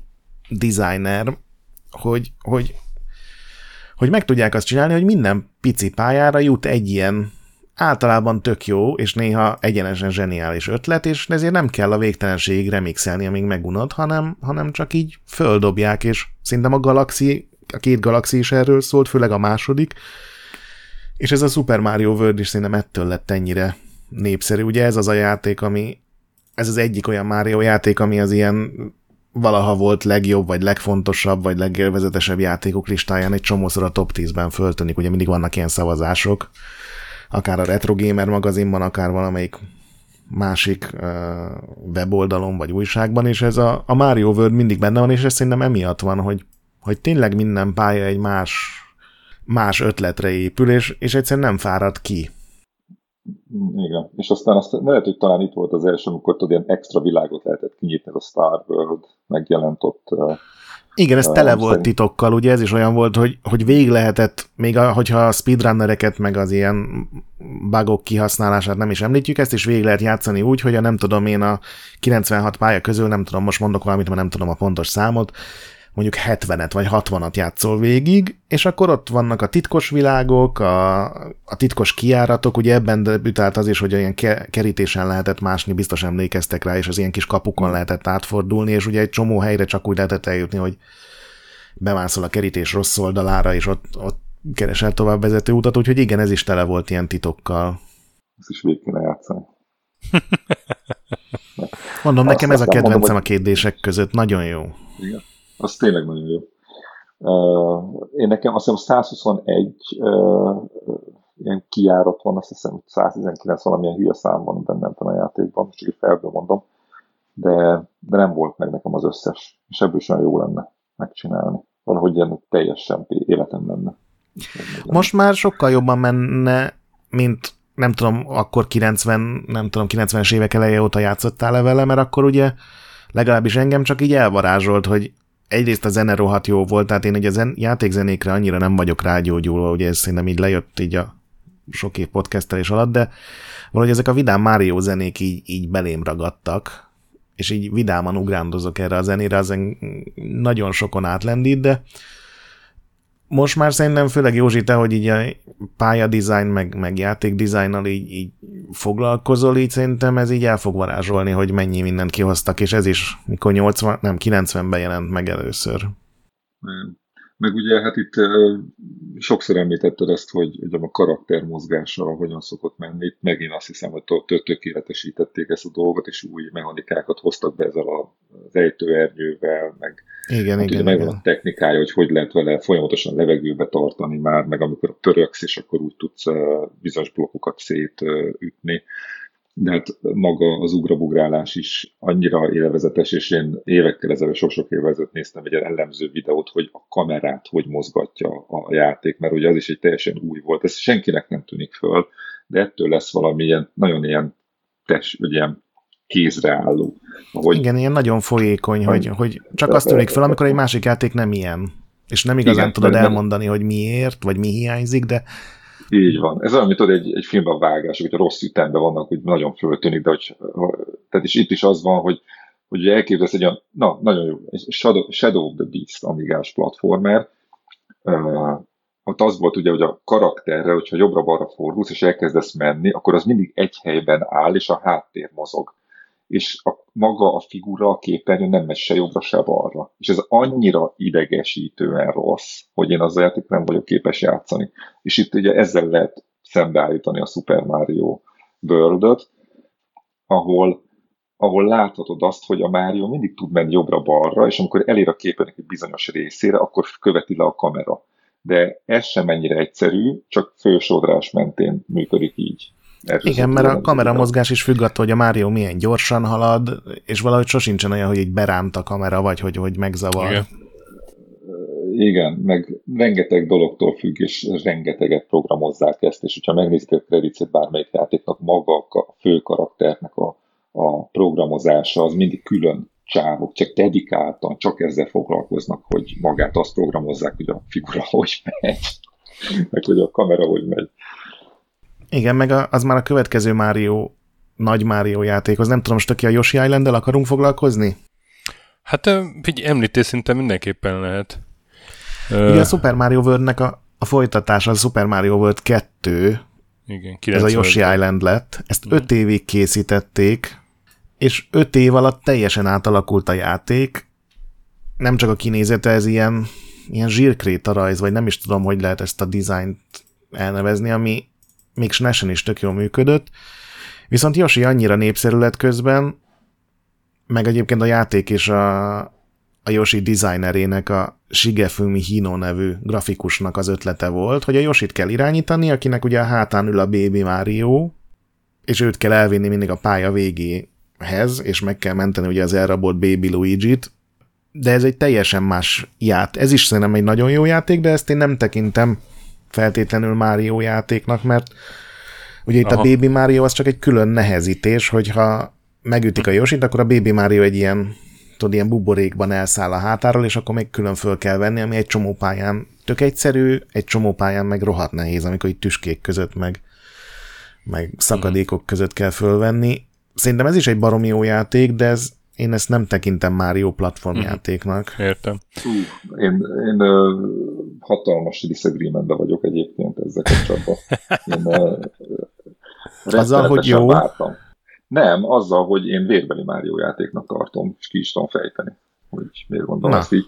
Uh, igaz, hogy tehát ez, tehát ez, is, ez is így a Nintendo-ra vonatkozik, ott, hogy, hogy mindig itt pitchelik az ötleteket, hogy maga a játéknak a fő mechanikája hogyan néznek, és valószínűleg itt most itt kipróbálták ezt a, ezt a dolgot, hogy, hogy Yoshi-t irányított, de ugye behoztak egy csomó új dolgot azzal, hogy, hogy tojásokat kell gyűjtögetni, lőni, föl, följebb tudsz szerepni, ez a flutter tudod, így fölfelé tud menni, Igen. és akkor kicsit magasabbra tud ugrani. Tehát van egy csomó új mechanikai elem benne. Ugyanúgy hozza a Máriónak ezeket a dolgokat, hogy a, világokat végig kell járni, ki kell tudni maxolni a dolgokat benne. Én valamelyik évben Game 3D-esen elkezdtem egyébként csinálni, és nagyon sok pályát el is tud, végig is tudtam maxolni, és a főszörnyektől kezdve a kreativitáson keresztül ez a grafikai stílus, tehát teljesen meghatározó, teljes értékű, sőt, kiegészítő darabja a sorozatnak. Tehát... Ezzel teljesen egyetértek, csak hogy a maga a platform részeknek a ritmusa, meg tempója, pont azért, mert a lassabb, kicsit tohonyább Josit irányítod, nekem amiatt van ez, hogy ez egy rohadt jó játék, de ez, ez nálam nem a fővonalhoz tartozik, ami nem egy negatív jelző, csak pont az, ami nekem a Márióban, főleg a kétdés Márióban annyira tetszett, hogy megvan ez az eszelős ritmus, és hogyha így belekerülsz a zónába, akkor végig tudsz ugrani az egész pályán ilyen rohadt gyorsan. Ez a Yoshiból nekem hiányzik, mert a Yoshi hát, lassabb, a Yoshi máshogy harcol, a Yoshi kicsit puzzle Ja, meg tojásokat dobálni kell, akkor az kicsit belassít. Hát igen, egy más jellegű játék, de hát ebben az értelemben a Breath of the Wild is egy más Zelda teljesen. Tehát igen, de hát ez, ez igen. Na hát akkor 96, Super Mario 64 következik? Ha csak Így még van. azt nem említjük meg, hogy 93-ban kijött egy Super Mario All-Stars, amiben ugye benne volt a első három Super Mario Bros, plusz még az a, az a csak Japánban megjelent második rész. Igen. Na, Super Mario 64. Nekem teljesen kimaradt a Nintendo 64, mert nagyon rondának gondoltam a játékokat, amiket láttam róla, belőle. Mert akkor is. Ezért csinálunk, ezért csinálunk mi retro podcastet, mert uh, át tudunk a felszínen látni, De és, én a, és tényleg a lényegre koncentrálunk. A korai 3D-t, azt, azt PC-n is rondának gondoltam. Na mindegy. Nem a, értem, nem, a, Már, nem a Mario volt az a brand, ahol elkezdtem kísérletezni a, az ilyen 3D játékokkal, nem mondjuk a Tomb Raider ugyanebből az évből, de majd mindjárt elmondjátok, miért volt jó a Super Mario 64. Ugye? Egész jó volt. Hát, Így gyakorlatilag ez, ez egy, egy, volt, ugye? Szerintem nem volt. De annyira lancím volt, hogy a Nintendo 64 kontrollere az ehhez a játékhoz lett kitalálva, és aztán mindenkinek alkalmazkodnia kellett, és a játékra Miyamoto kért még egy fél évet, és miatt az egész konzollancsot karácsonyról áprilisra eltolták, tehát ez egy ilyen elég fontos játék volt, finoman szólva, és mondjuk meg is lett az eredménye, mert szerintem ez az a játék az Ocarina of Time-mal együtt, ami ugyanez a csapat, ment a leadek nagy része, legalábbis mi a motto volt a direktor mindkettőnél, szóval ezek azok, amik ott vannak az ilyen minden idők legjobb játékai listában, általában a top 3-ban. Az első 10 pontos értékelést az Edge-nek adta, úgyhogy ez, ez tényleg ott és akkor ez egy ilyen föl, földindulásszerű változás hozott. Ez volt az első játszható 3D játék szerintem. Uh-huh. Egyébként... Főleg az ilyen külső tény, tényleg az. kamerás. Én a, ugye most jött ki a nemrég a Super Mario 3D All Stars, vagy mi a címe? Igen.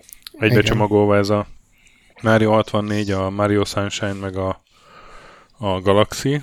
Galaxy. És én ezt megvettem, meg kipróbáltam mindegyiket, meg a Galaxy-t azt tolom is most. De teljesen játszható tényleg ez a Mario 64, még ebbe a verzióban is, pedig sokan anyázták, hogy, hogy valami inverse, invert controllert, kontrollt kivettek most ebből a verzióból, és hogy ez így már nem olyan, mint a régi. Kákán is a csomót keres. Nem tudom, de tényleg játszható. De teljesen játszható még ma is, igen. Én, Ennyit én, tudok hozzátenni. Én elkezdtem egyébként ezt a 3D All Stars egyenesen a Mario 64-jel, és Sunshine-ba is belenéztem, ami ugye azért érdekes, mert azt korábban nem nagyon adták ki. Szerintem nem is lehetett nagyon hozzájutni ahhoz, csak az eredeti konzolon. És most, Igen. és most itt megint itt van. Kicsit fel van javítva egyébként, egy nagyon picit, és uh, ugye a Galaxy is így egybe volt csomagolva, úgyhogy egy csomó olyan dolgot lehet megtapasztalni, amit eddig még nem is tapasztaltak a gamerek és én elkezdtem csinálni őket. Most a Mario 64-nél tartok egyenlőre, ott csinálom a csillagokat. Hát de elképesztően nehéz szerintem ez mai szemmel. Tehát a, a level design-tól kezdve a különféle feladatokig, hogy, hogy miket kell megcsinálni, szerintem nem a modern gamernek volt ez még kitalálva. Annak érdek, hogy hát így hasonlóan. Hát még a, igen, még, még elfogynak a Mario életei. Igen, ebben még voltak, sőt, hát ugye az odyssey voltak életek. Ja, tényleg, még, tényleg, az első nem voltak. Igen, hát, ja, de már ilyen, tudod, ilyen liberális, mert csak annyit tudod, hogy csak game over van, akkor gyakorlatilag annyit történik, csak egy kicsit előbbről kell, előbbről kell vissza. Igen, igen, igen, igen, igen. De az is érdekes, tudod, hogy, hogy itt még azt hiszem egy nyolc osztás volt az életerő báron, és akkor erről később eltértek már, hogy három is elég, nem kell ilyen granulárisra tervezni uh-huh, az egészet. Uh-huh. De tényleg egészen elképesztően primitív a grafikája mai szemmel, szerintem. Tehát, hogy, tehát, hogy az egyes modellek, tehát látszik az, hogy tényleg egy ilyen 64x64-es kis textúra darabkát raknak oda a szemei helyére, de amúgy egy ilyen kör az egész. tehát ilyen nagyon-nagyon limitált a hardware. De nekem ez akkoriban nem tűnt föl mert valahogy a modellek azok egész képernyőt kitöltötték, és tudod, ilyen látványosnak tűnt abban a limitált kategóriában, de hát nem nagyon voltak ilyenkor még 3D játék, még 96 nem. volt. 96, igen. Hát amikor megjelent, akkor a, ilyen szempontból a technikai riválisok ugye az, a nagyon korai PlayStation 1 játékok voltak, és azokhoz képest elképesztően jól nézett ki, mert ugye az első PlayStation játékok még nagyon rosszul csinálták ezt a 3D grafikát, tudod, ilyen nagyon gírbe gurba volt minden a, poligonfal, a, a meg minden textúra. textúra meg be lehetett látni a poligonok között, és ehhez képest ugye ez a a Mario 64 egy ilyen szolid játéknak tűnt, ilyen, ilyen igen, mert a textúrákon az, hogy blőrözte a textúrákat, és nem láttad a pixeleket, míg a Playstation azért igen, meg, uh, igen. És a Playstation azt mondom, a Silent Hill volt talán, az, az később volt ami nekem ilyen meghatározónak tűnt. Az jóval később Igen. volt. Az, az, hát ez alig, ez szerintem nem volt egy évvel a PlayStation 1 megjelenése ez után. 95. Tehát ez ha? egy nagyon... Igen. Uh-huh. Igen, ez meg 96 tavasz volt. Úgyhogy ez ilyen szempontból nagyon csak a leg, leggyengébb, tényleg első generációs PlayStation játékok mellett ez nagyon jól nézett ki. És mondom, ami, ami mindenkit így, így, így megvadított, az egyrészt az, hogy tulajdonképpen még mai fogalmaink szerint is bizonyos szempontból open world, legalábbis a korábbi platformjátékokhoz képest mindenképp, hiszen a kastély meg annak a környéke az tök szabadon bejárható, a pályák is óriásiak, tehát nem csak arról van szó, hogy balról jobbra végig rohansz, hanem egy ilyen tényleg 3D-s nyitott világ, lehet benne úszkálni, megpróbálsz fölmászni a mindenféle épületek tetejére, és pont pár hónapja volt a Retro Gamerben egy ilyen egy olyan Mario cikk, ami nem feltétlenül a játékokról szól, hanem a játékoknak a különböző fejlesztőkre gyakorolt hatásáig, és ott ilyen nagyon jó anekdotákat mesélt el a John Romero-tól kezdve a, a Spelunky fejlesztőjéig, meg a Tomb Raideresek, a Rare, meg a Retrónak a különböző fejlesztői, és ők mindegyik azt mondta, hogy ezt így nem tudták elhinni, hogy ez így létezik. Hm.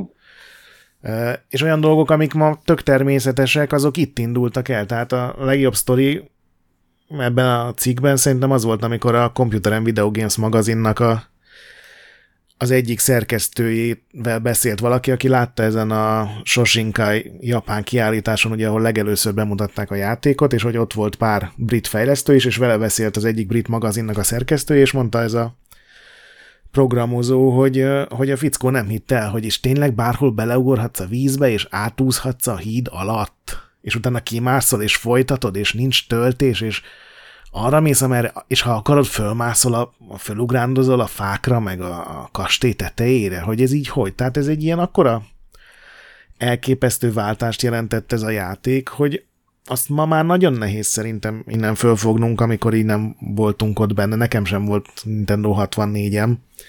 Sőt, az első konzolom is csak egy-két hát ez a Mega Drive-on volt korábban is, de hogy ez ilyen 3D-s konzol, a Playstation volt nekem is az első. És akkor már ugye a PC, PC után természetes volt a 3D, de, de itt ez, ez ilyen nagy forradalom volt. És ugye az Ocarina of Time is azért ilyen nagy szám. Mert az is olyan, hogy utólag így nehezen Igen. értékeled, de gondolom, ugye az is N64 játék, és igen. gondolom az is annak idején akkor hasonlóan. Kicsit későbbi már, igen, de N64. Igen, hát ott ugye az sokkal összetettebb bizonyos szempontból, úgyhogy az még két évig uh-huh. készült. Egyébként azért van a Mario 64-ben annyi puzzle, meg ilyen platformjátékhoz képest szokatlanul sok, tudod, ilyen beszélgetés, meg ilyesmi, mert uh, annyira le voltak maradva az Ocarina of time hogy egy csomó ötletet onnan átraktak uh-huh. ide, amiket így jónak ítéltek, mert uh, annyira messze volt még a befejezés, hogy úgy voltak vele, hogy majd úgyis kitálunk helyette mást, aztán ez így is lett.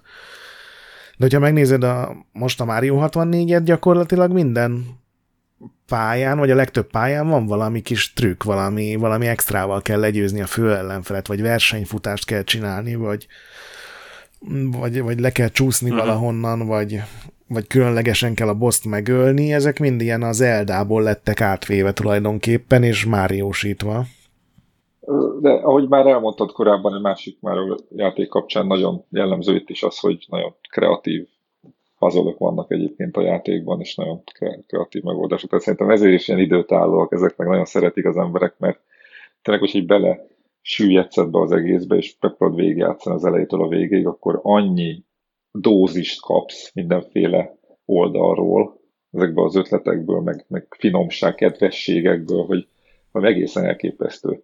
Tehát aki nem ismerte, nem játszott ezek a játékokhoz, nem is szerintem tudja elképzelni, hogy milyen sok dimenzió élményt kap, míg végig szenvedi magát a, a teljes játékon, ezért tényleg bárkinak tudom ajánlani, hogy vegye meg ezt a gyűjteményes kiadást Switchre, és akkor kezdje el csinálni.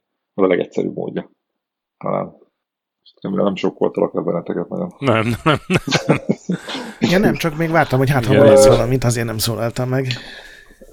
Szóval én most csinálgatom a csillagokat, 120 van benne, hogy aki nem ismerni, akkor azt el lehet mondani, hogy, hogy minden pályát újra és újra végig kell játszani, ahol kicsit változtatnak az ellenfeleken, kicsit változtatnak a pályán a mechanikán, más missionöket kell végrehajtani, és egy ilyen után kapsz egy csillagot, és ezt meg is tartották jelentősen a játékban, annyira jól működő koncepció. De ugye annak idején még a Sunshine-nak is, meg a, meg a, Super, meg a Mario 64-nek is még annyira limitált volt a képessége, hogy újra és újra vissza kell menned a központi hubból, vissza kell az adott pályára, hogy, hogy ezeket úgy megtapasztald, és tudjál velük játszani, míg később már ezt elhagyták a limitációk megszüntével, ugye mert a hardware már képes volt feldolgozni, és akkor gyakorlatilag nem kell kibejárkálnod, hogy újra el tud kezdeni, hanem össze tud szedegetni ezeket a csillagokat, vagy holdakat egymás után is már. Szóval most elkezdtem oldogatni, és, és haladok szépen előrefelé. Tehát nagyon nehéznek találom. De egyébként annak annó megvolt ez a varázsa, hogy, hogy ugye úgy van megcsinálva a játék, hogy a, a Peachnek a kastélyában vannak ezek az ajtók, meg festmények, ahová be lehet menni, hogyha már van megfelelő mennyiségű cuccod. Igen. És abban szerintem van egy ilyen, ilyen extra varázslat, hogy, hogy egy csomó ajtó áll előtted, és az egyik be lehet, hogy még sose jártál, és lehet, hogy ott egy lávás, vagy egy, nem tudom, havas pálya következik, de visszamehetsz korábbiakra is, és ott egy teljesen más kihívás van. Tehát lehet, hogy a, először csak föl kellett menned egy hegyre, és ugye kinyírni az ottani főboszt valami egyszerű módon, és amikor a következő, ugyanazon a pályán megkapod a következő küldetést, akkor lehet, hogy ez egy teljesen más feladatot ad, ami a pálya tök más részére viszel. Úgyhogy ebben volt egy ilyen, ilyen extra, hogy úristen mennyi dolgot tudtak belepréselni a, a pályákba. És most ugye szerintem a legnehezebb a, a kamerával való viaskodás, mert az mai fogalmaink szerint így nem nagyon működik.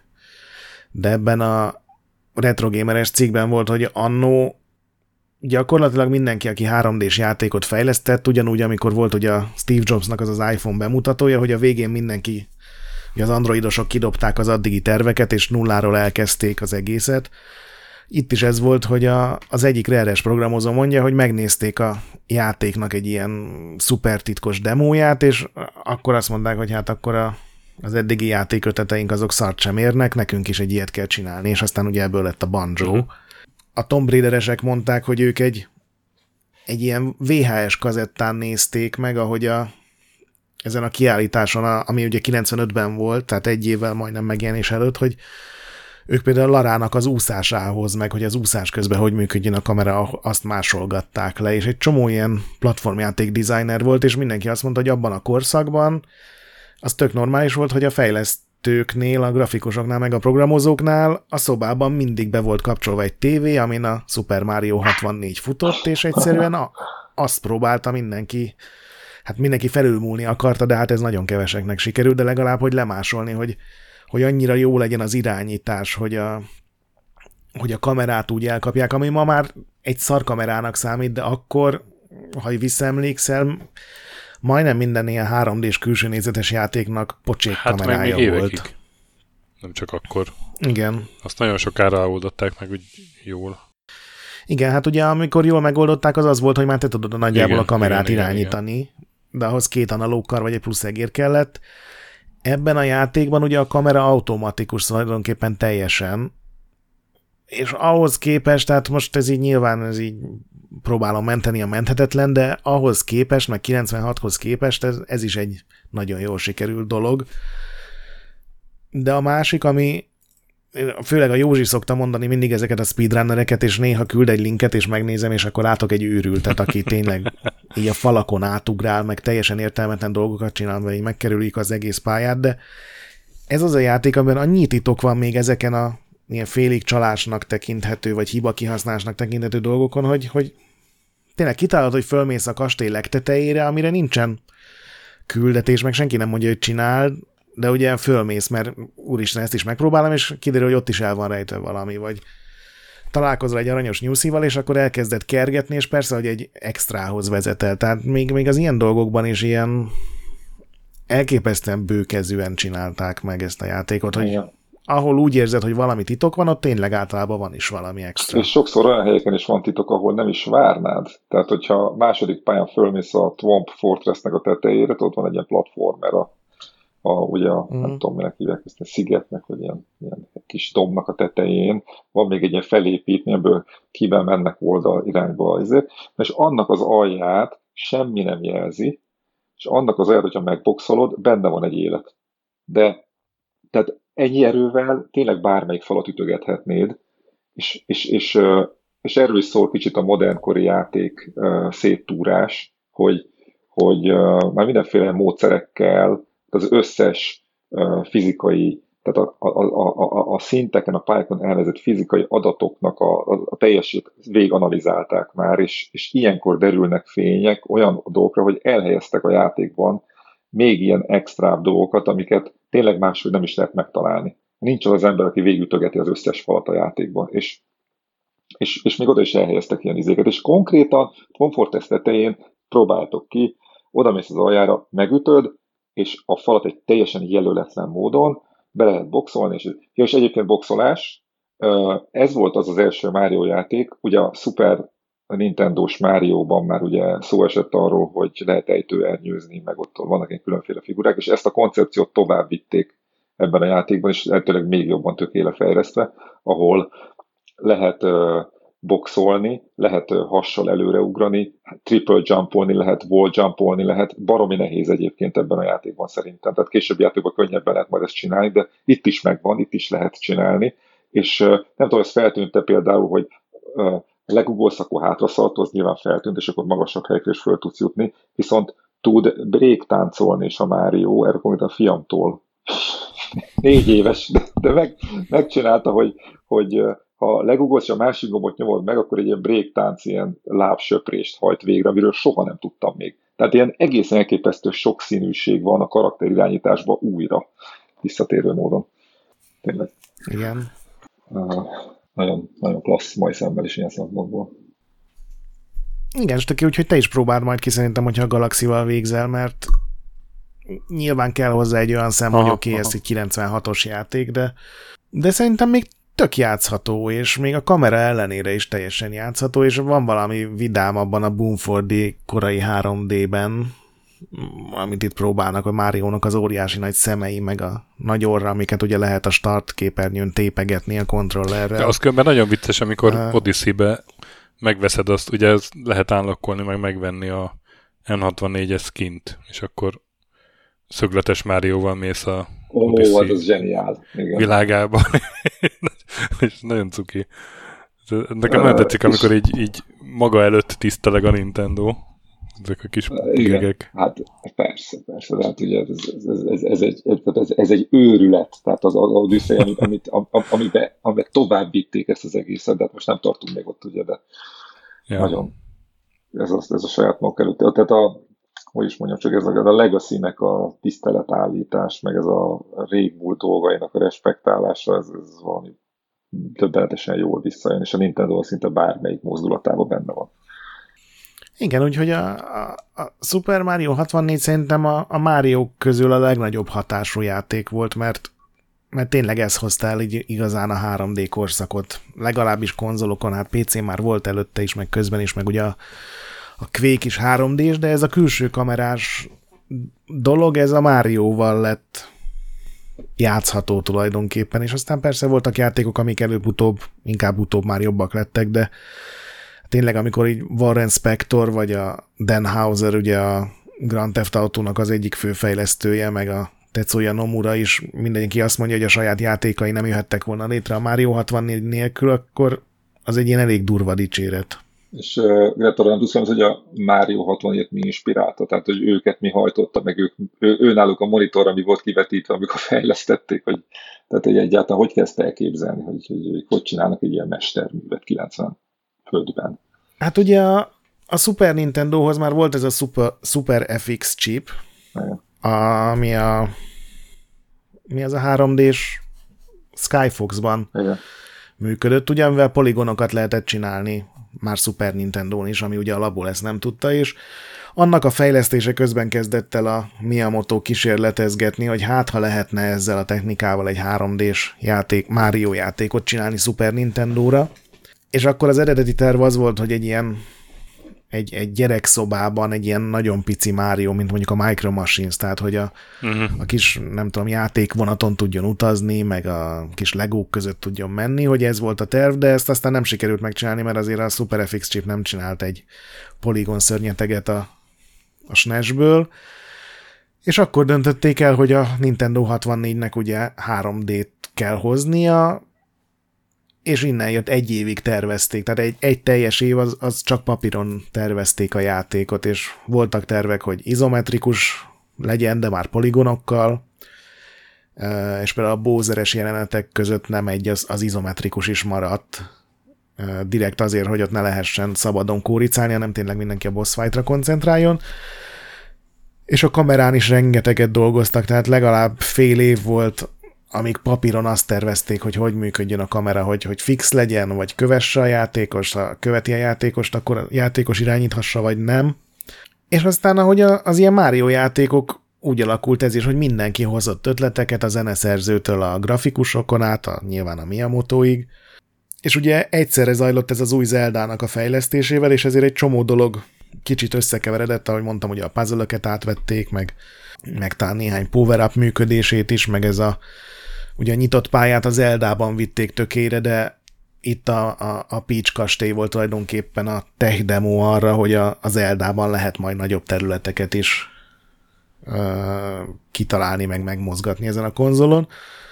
És ami nem fért bele, az ugye a multiplayer, azt ki kellett vágni belőle, mert ezt már nem tudták belerakni, meg rengeteg-rengeteg pálya, és mindenki azt hitte miatt, hogy majd lesz ebből is egy gyors folytatás, ami csak egy pályagyűjtemény, de aztán nem csinálták meg végül. Ugye akkor volt ez, hogy Mario 128 lesz majd a neve esetleg a második résznek, de hát abból is csak ilyen pár ilyen nagyon rövid demo készült. Jó van, ki fogom próbálni, megérem. Vagy hát meg kipróbáltam, csak még úgy mélységeiben nem.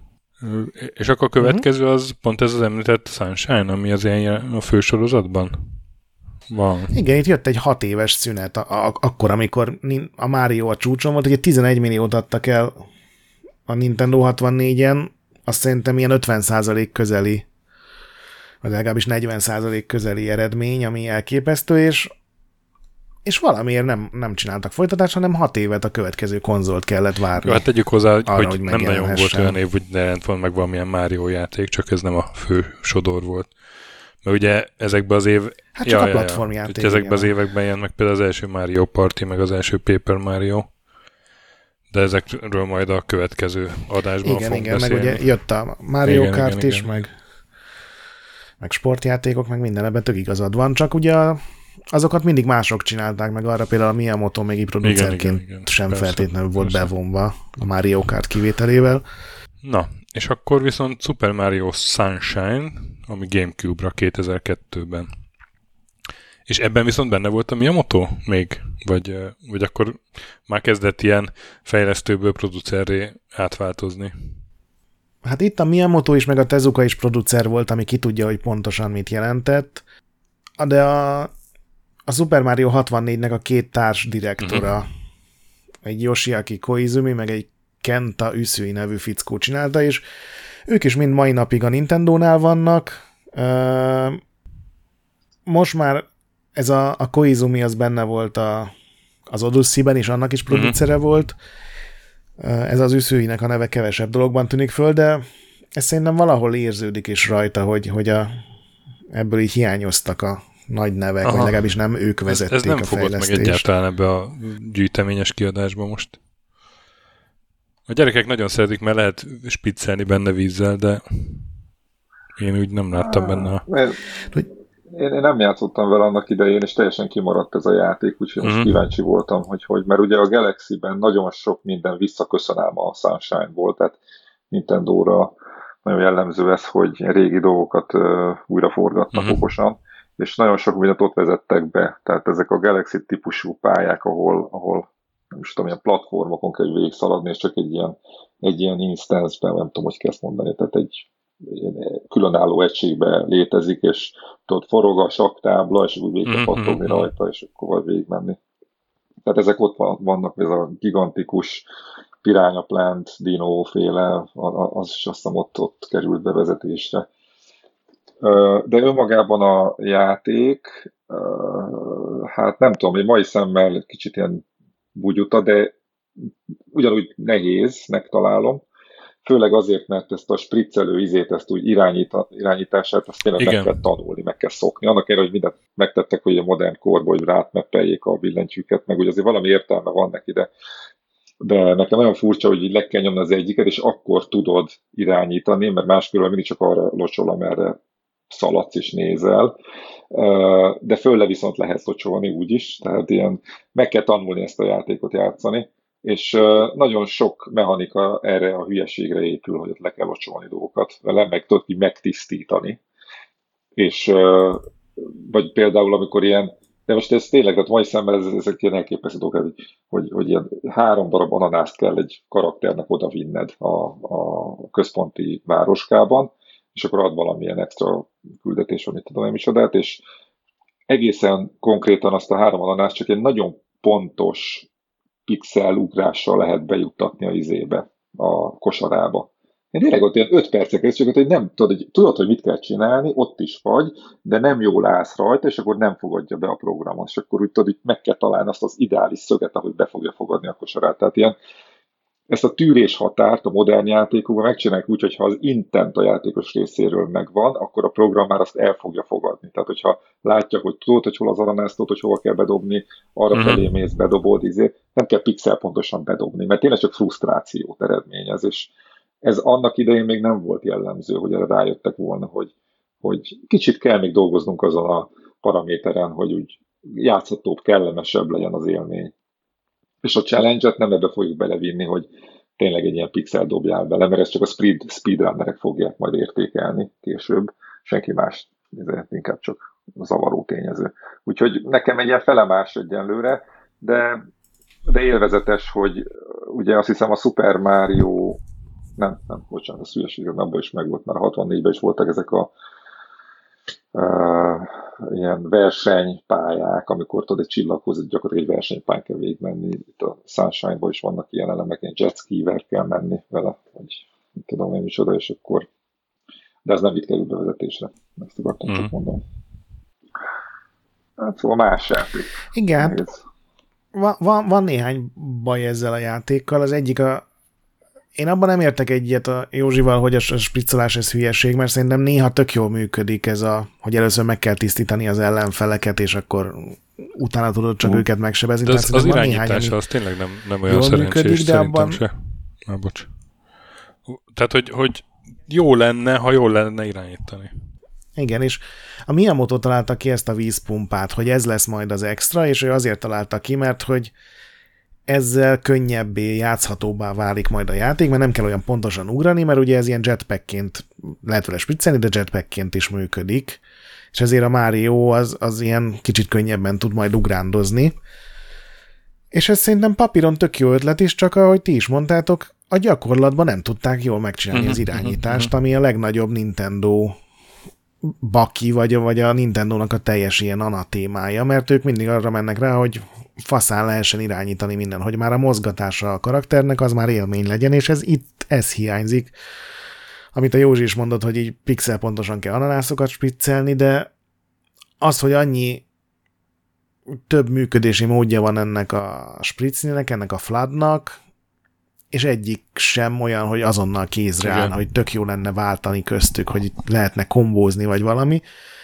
És szerintem a másik dolog meg, hogy, hogy, hogy hirtelen történetet akartak elmesélni, és, és pofáznak a tök ellenszenves karakterek. Általában a Nintendo design majdnem mindig nagyszerű, az ilyen karakterek, meg mindenki aranyos, a Luigi's Mansion-től kezdve a nem tudom, a Pikmineken át, de ebben ezek a nyomorult karakterek, akiket beraktak, nekem rohadt ellenszenves mindegyik. Tudom, ilyen, ilyen nagyon fura.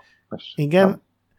És ez az első, és szerencsére az egyetlen Mario játék, amely full angol szinkront kapott mindenki, és az valami elképesztően gáz. Tehát ez, az, az, az engem taszít a, az, hogy, hogy interaktálják ezekkel a lényekkel, mert még hogyha az ugrándozás tök jó is lenne, akkor is zavaró, hogy, hogy egy csomót kell beszélgetni, meg üldözni az ugye a, a, az ilyen Terminátor Máriót, aki ilyen higannyal, vagy higanyszerűen ugrándozik, úgyhogy nekem ez a két dolog az, ami főleg zavart. Maga a játékmenet az igazából csak annyiban irritáló, hogy itt már itt sem tökéletes a kamera, de itt már nem tudod azt mondani, hogy oké, de ez volt az első 3D játék, tehát ez tök megbocsájtható, hanem, hanem itt már meg kellett volna csinálni egy jó kamerát, és nem sikerült nekik szerintem.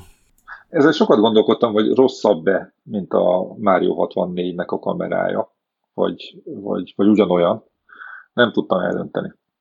Tehát, Szerintem átlagban jobb, de amikor, amikor valami hiba van, vagy valami, amikor rossz, amikor nem működik, az sokkal gázabb, és ezért szerintem az egész idegesítőbbnek érződik. Legalábbis ez az én személyes tapasztalatom, hogy úgy általában jobb, meg jobban lehet vele, meg jobban követi a Máriót, meg amikor csak szintiszta platform részek vannak, ugye vannak olyan részek, hogy a Floodot elveszi a játék, ott tök jól működik a kamera is, mert ott ugye nem kell egy hatalmas open world bemutatni, meg minden karaktert a, a, a, a képernyőn tartani, és ott működik, de amikor ugye ott a városkában mész, és, és ilyen szűk utcákon mászkálnál, meg belesnél egy ablakon, akkor, akkor tényleg van olyan, hogy egy fél percet azon kell kepesztened, hogy a kamerával valahogy meg oda tud rakni, ahol akarod. Ja. Szóval sokszor előjönnek ilyen részek benne. De, Igen, de egyébként nem egy borzalmas platformjáték, tehát pont a platformrészek szerintem nagyon jók benne, csak annyi minden szeméttel, vagy egy szeméttel, annyi minden nem olyan jól sikerült dologgal van körülvéve, hogy, hogy inkább negatív élmény. Mert a, nem ezt szoktad meg a Nintendo-tól, meg a Mario sorozattól szerintem, vagy legalábbis én egész biztos nem. Uh-huh. Én viszont azon gondolkodtam, hogy tehát ugye nem játszottam annak idején, végig most ugye elkezdtem, és akkor ezek a kezdeti benyomásaim. Nem csátom ebből sok mindent egyébként még. Viszont azon gondolkodtam, hogy lehet, hogy végig kínlódom magam rajta, és akkor úgy próbálok egy ilyen nagyobb megállapítást tenni majd, hogy, hogyha lesz rá erőm, vagy időm, hogy vég, vég csinálni a játékot, és akkor úgy megérezni, hogy tényleg vannak-e benne ezek a már általam említett ilyen mélyebb rétegek, meg mélyebb gaming értelmezések, vagy pedig tényleg egy ilyen izé, bot csinálta valami lett a sorozatban én ahogy néztem... Hát ebből is vannak ugyanolyan speedrunnerek, úgyhogy ebben is sok trükk van, meg lehet a Fladdal is rohadt jó dolgokat csinálni, csak jó. ugye az nem az átlagjátékos szintje, de még nem is a kitartó játékos szintje, hanem a, ez a maximalista őrült játékos szintje. Igen. Lehet, hogy annak idején még ilyen speedrunnereknek fejlesztették ezeket, vagy, vagy nem is tudom, akik, akik rengetegszer újra és újra kell végigjátszanod, hogy, hogy nem tudom, tehát hogy tud kezelni egyáltalán, és nem, nem az ilyen magunk fajta modern játékosoknak, akik tényleg úgy leszeretnének ülni, szórakozni, és akkor nem azt akarják, hogy frusztráció legyen. De hát ugye a kezdeti játéktervezés is erről szólt még, hogy frusztráció.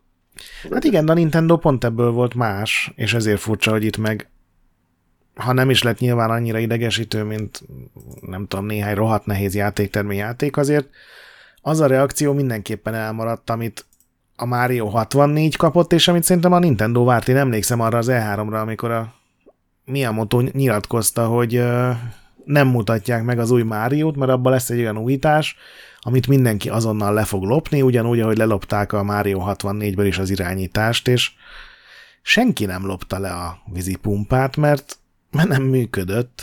Úgyhogy szerintem ezt egy ilyen Miyamoto bakinak így be lehet fogni, de hát mondjuk ebbe a karrierbe, hogyha ez a legnagyobb hiba, azt szerintem még túléli az öreg designer.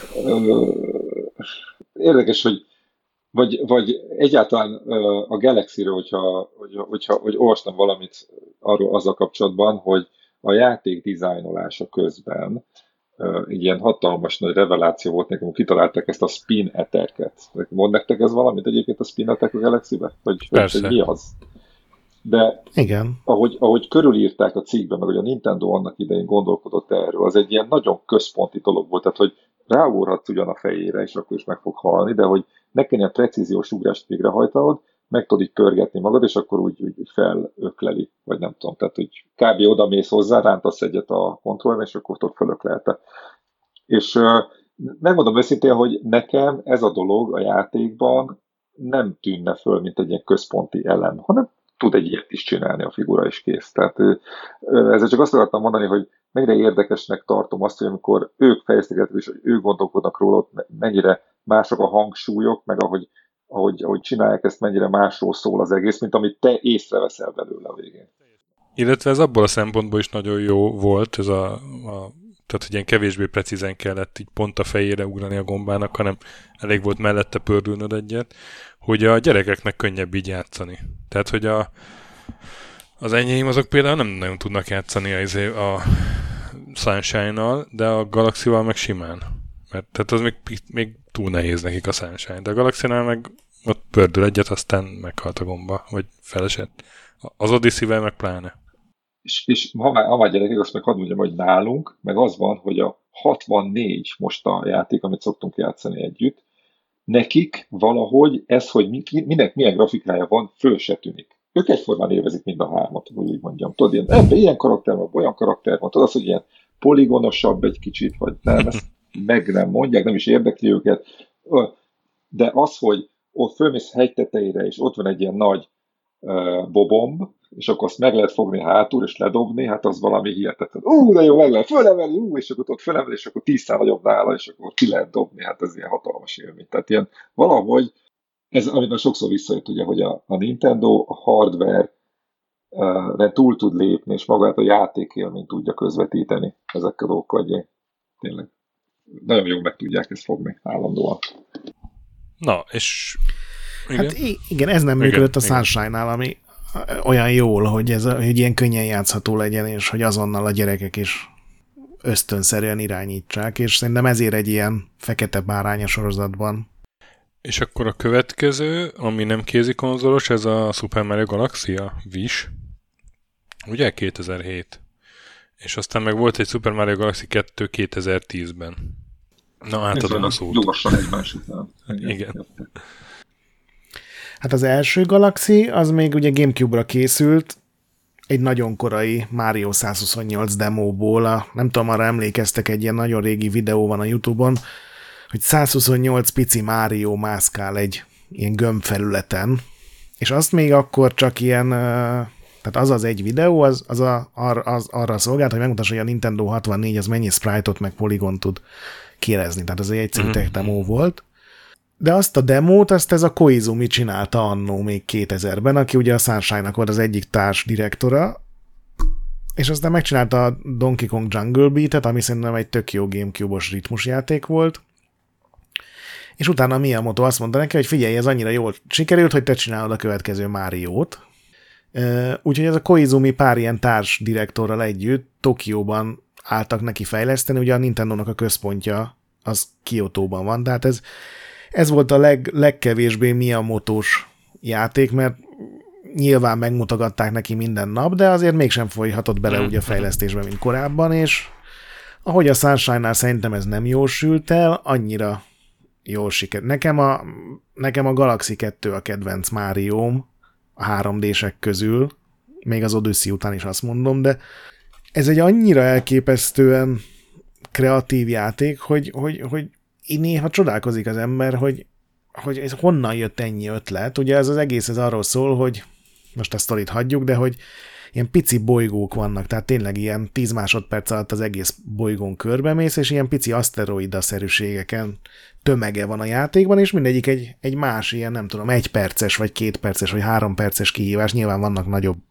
helyszínek is, meg boss fightok, meg minden, de hogy olyan az egész, hogy ilyen, ilyen aszteroidáról aszteroidára ugrálsz, és mindegyik egy picit más, vagy akár teljesen más, és szerintem ez, ez egy ez egy elképesztő dolog, és ez a Mario, Super Mario World-nek a ilyen kreatív őrjöngését viszi még tovább. Uh, igen, igen, egyértelműen, és mai szemmel is teljesen jól játszható, jó balanszolt, szép játék, és 2007. Gyönyörűen néz ki. 2007. Tehát ez, ez volt ugye a Wii-vel együtt érkezett. Wii, Wii egy eleve. Hát egy évvel később, nem? Egy évvel később. Szerint. Igen, szerintem nagyon jót tett neki, hogy ezt még Gamecube-ra fejlesztették, tehát ez az, a víz, víz bullshitekből nagyon kevés került bele, ugye az egyik, amit mondtatok, ez a hogy a spin, fa, ez a spin ugrás, ez már nem gombon volt, hanem a nun a, a kontrollert lehetett így feljebb ficcenteni, meg ugye a pici csillagokat vagy holdakat lehetett a pointerként használva beszippantani, de szerintem jót tett neki, hogy nem álltak át ilyen, ilyen mozgás irányításra.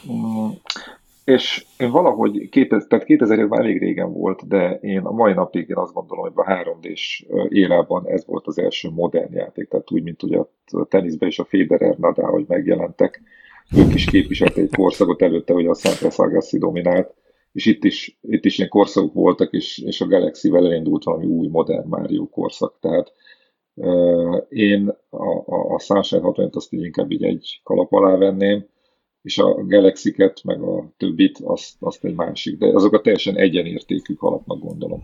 Hát ugyanolyan jó játékok ezek, majd Igen, is. ilyen igen, szerintem elfogadták, hogy nem, nem kell ilyen rendszer szintű változásokat behozni, mint amilyen a, ugye ez a Spritzny volt, hanem inkább minél kreatívabban ötletek ezreivel megszórni a játékost, és ugye ezek is erről szóltak, meg aztán majd később veszük a 3D Land, meg a 3D World, és ugye az Odyssey is gyakorlatilag erről szól, hogy van benne tizen sok pálya, és mindegyik teljesen más, és mindegyik tele van egyedi kihívásokkal, és ott is szinte nincsen két, vagy nincsen olyan ötlet, amit kétszer egymás után eljátszanak, hanem, hanem direkt úgy készül a játék, hogy minél több dolgot kelljen benne csinálnod, úgyhogy igazából mindegyikben mégiscsak a Máriós alapokat csinálod, és ez, ez teljesen igazad van, ez a Galaxival kezdődött, ahol ugye már nincsen Peach, meg, meg egy csomó dolgot így leszettek belőle, viszont ezzel, hogy ilyen icipici pályák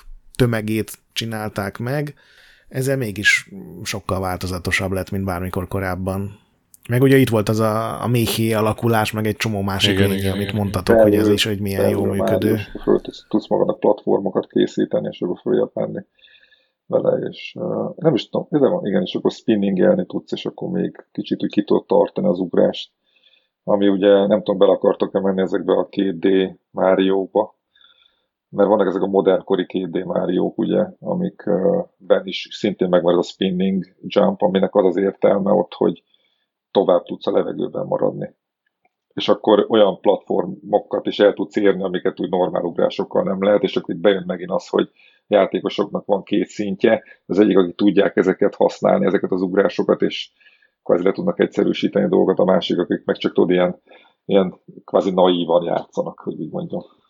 Igen, de a Galaxiban az a jó, hogy, hogy még hogyha így naívan játszom meg bénán, és annyira jól van megcsinálva, hogy így, így repkedsz az aszteroidák között, igen. hogy még akkor is így menőnek érzed hát magad, de, amikor éppen igazából bénázol. Hát de igen, ez, de, ez, de ez az egész, hogy, hogy felugrasz, és hogyha a gravitációja eléri a közeledbe levő másik kis bolygót, akkor így így kicsit oda szippant, és ott, ott, ott, ott landolsz be, és annyira jól lehet érezni, tehát ilyen, ilyen, ilyen és ez a zene még hozzá, ugye, amit, amit eredetileg nem is ilyen zenét akartak hozzá csinálni, ez elképesztő, hogy ez a nagy cég, hát ilyen véletlenek kapcsán készít időtálló dolgokat, hogy ez a űr, nagy hangverseny, izé, kellemes melódiák, izé, ez csak, csak egy irány volt, amit valamit elkezdtek ott nézegetni, de nem az első irány, nem, a, nem potenciálisan ez volt az irány, amit megpróbáltak, hanem az, hogy valahogy úgy összejött nekik menet közben.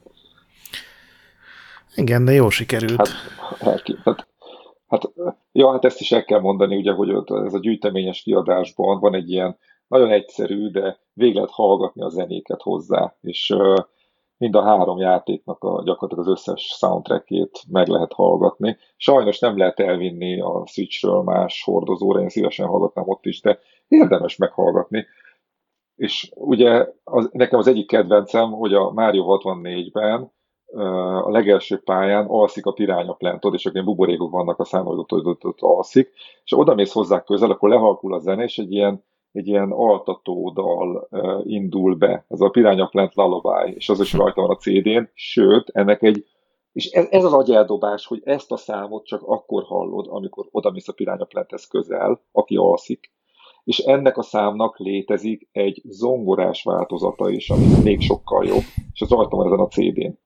Tehát ilyen elképesztő mélységek vannak. És tök jó. Tehát egy, egy, egy annyira szerethető, kedves izé, elmondanám nektek, hogy én a gyereknek ezt szoktam berakni este, hogy aludjon. Ez az altató a Pirányok Lent Lullaby. Ha, ha most így nincs meg, rakjátok be, nagyon jó szám, nagyon jó. Annyira kellemes, kedves, szerethető valami. És akkor visszakapcsolva, ahol, ahol tartottunk, ugye, hogy, hogy van ez a nagy orkestra, hangverseny, Space, izé, ott is rajta van a CD-ken, meg lehet hallgatni, gyönyörű. Igen, ez nagyon jól összeállt, és a második rész az nyilván nem alakult ennyit, mint ez, tehát szerintem ez a, a Galaxy koncepció az, az egy iszonyatosan nagy ugrás volt, majdnem akkora, mint a Zeldában ugye a legutóbbi a Breath of the Wild-nak, a, ahogy megváltozott a korábbiakhoz képest. A második rész az nyilván ennek a töredékét sem hozta, viszont oda beleraktak minden őrült ötletet, ami, amit az első részben talán túl vadnak ítéltek, vagy túl komplexnek ítéltek, vagy igen, inkább úgy mondanám, olyannak hogy... ítéltek, hogy úgy mondanám, hogy lefinomít, és nagyon sok hibáját, igazából hiba, hát nem nagy hibák voltak ezek, de, de én amikor a Galaxy 2-vel játszottam, akkor úgy éreztem, hogy ez az igazi Galaxy, tudod, amikor így, amikor a, megfogták az egyest, és akkor sokat tanultak abban a három évben, és, és abból csiszoltak egy, egy még tökéletesebbet, tehát ez egy olyan folytatás lett, ami, aminek az eredetének is lennie kellett volna, én szerintem. Tehát volt ez, tudod, azt hiszem, hogy van egy ilyen mechanika az elsőben, hogy ilyen kometek jönnek ilyen véletlenszerűen, és akkor tudod, ilyen speciális piros, Mi? Kom- lila... Ja, kometek, Jézusom. Komment, Kom- ilyen, ilyen, kommentet értettem. Uh, üstökös, üstökös az a magyar szó, csak sokszor említ eszembe, mert játékban is így hívják, és és én úgy emlékszem, most ezt nem, nem ellenőriztem vissza duplán, de úgy emlékszem, hogy a Galaxy 2-ben már ez a mechanika sokkal egyszerűbbé lett téve. Tehát nem kell ilyen véletlenszerű eseményeket várnod, hanem gyakorlatilag bármikor el tudod kezdeni az, adott nehéz uh, csillagokat is összeszedegetni. És, és sokat fejlesztettek a játékon ilyen játék játszhatósági szempontok szerint, és aztán ott a Yoshik vannak, ugye, amikor meg lehet tenni a, a, az a piros paprikát, és akkor gyorsabban tudsz szaladni, de nehezebb irányítani, és akkor egy-két dolgot úgy kell megcsinálni, és végigszaladni a pályán, rengeteg kell gyakorolni, mire össze fog hozni. Uh, nagyon jó az egész. És nekem, nekem még csak, hogy járjam egy kicsit, nagyon tetszik az, ebben, a, ebben az egész játékdizájnban az, hogy oda kerülsz egy új pályára, és akkor méhecskéset is hozhatjuk például, és akkor nem ismered, elbotladozol a végéig, kapsz tőle valami sikerélményt, ú, de jó, mint akkor újra és újra végigjátszatják veled, de aztán van egy olyan szintje, amikor még egyszer újra játszatják veled, amikor például a pálya kap egy ilyen, ilyen lilás színt, és akkor csak egy ilyen extrém, nehéz helyeken levő lila pénzeket kell összeszedegetni, és olyan helyekre kell a pályán elmenni, ahol az első játék során eszedbe se jutott volna elmenni, és gyakorlatilag megismertetik veled azt a háromdimenziós geometriát, amit ők készítettek, ezáltal, hogy mindenféle más küldetéseket adnak, amik bejáratják veled ezt a pályát, meg ezt a geometriát, és gyakorlatilag, amikor végzel az összes csillaggal, akkor érted meg igazán, hogy milyen pályát terveztek ők neked, és nagyon sok minden akkor áll össze a végén, amikor az összes csillagot végig csináltad rajta. És ezért van az, hogy amikor csak úgy elmész az end screenig, akkor rengeteg ilyen élmény kimarad neked, mert, mert, mert akkor tudod csak teljesen befogadni, hogyha tényleg végigcsinálod, ahogy ők megkészítették neked. Úgyhogy e, én ezt szeretem nagyon ebben a sorozatban, hogy, hogy ilyen mélységei vannak neki, és, és kicsit úgy érzem, megmondom, hogy ez nagyon meta, de kicsit úgy érzem mindig, amikor játszom ezeket, és az összes csodagot megszerzett egy pályán, hogy így valahogy mint hogyha az agyaddal az a készítőknek a, a, a, a agy frekvenciára rá tudtál volna kapcsolódni, tudod, és akkor így közösen így zümmögtök egy kicsit, és ú, de jó volt ez most így, tudod. Tehát ezt úgy hozza ezt az élményt. De hogyha mondjuk egy ilyen Prince of Persia 3D-nek a változata még egy katasztrofálisan szar játék, már csak a speedrunnereket érdekli, tehát az, az, mint játékélmény, hol van ehhez képest? Tudod, itt, itt, E, e, ez meg, ez meg gyakorlatilag olyan, mint egy, nem is tudom, mihez hasonlítsam.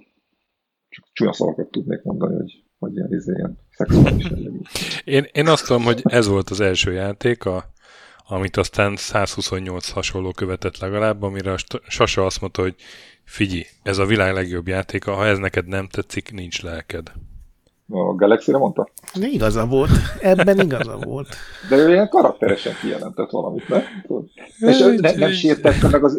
Ez, ez olyan, mint hogyha azt mondaná, hogy, hogy az iPhone a világ legjobb telefonja, és te androidos lelkök meg sérti ez a kijelentés, nem? Nem érezted így?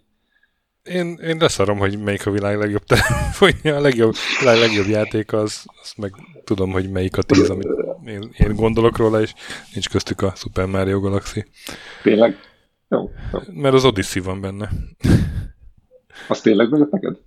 Hogy? Az nekem nagyon bejött az Odyssey, persze. Hát mondom, hát majdnem... Akkor azt is ja, ja, ja, ja, hát már nincs messze.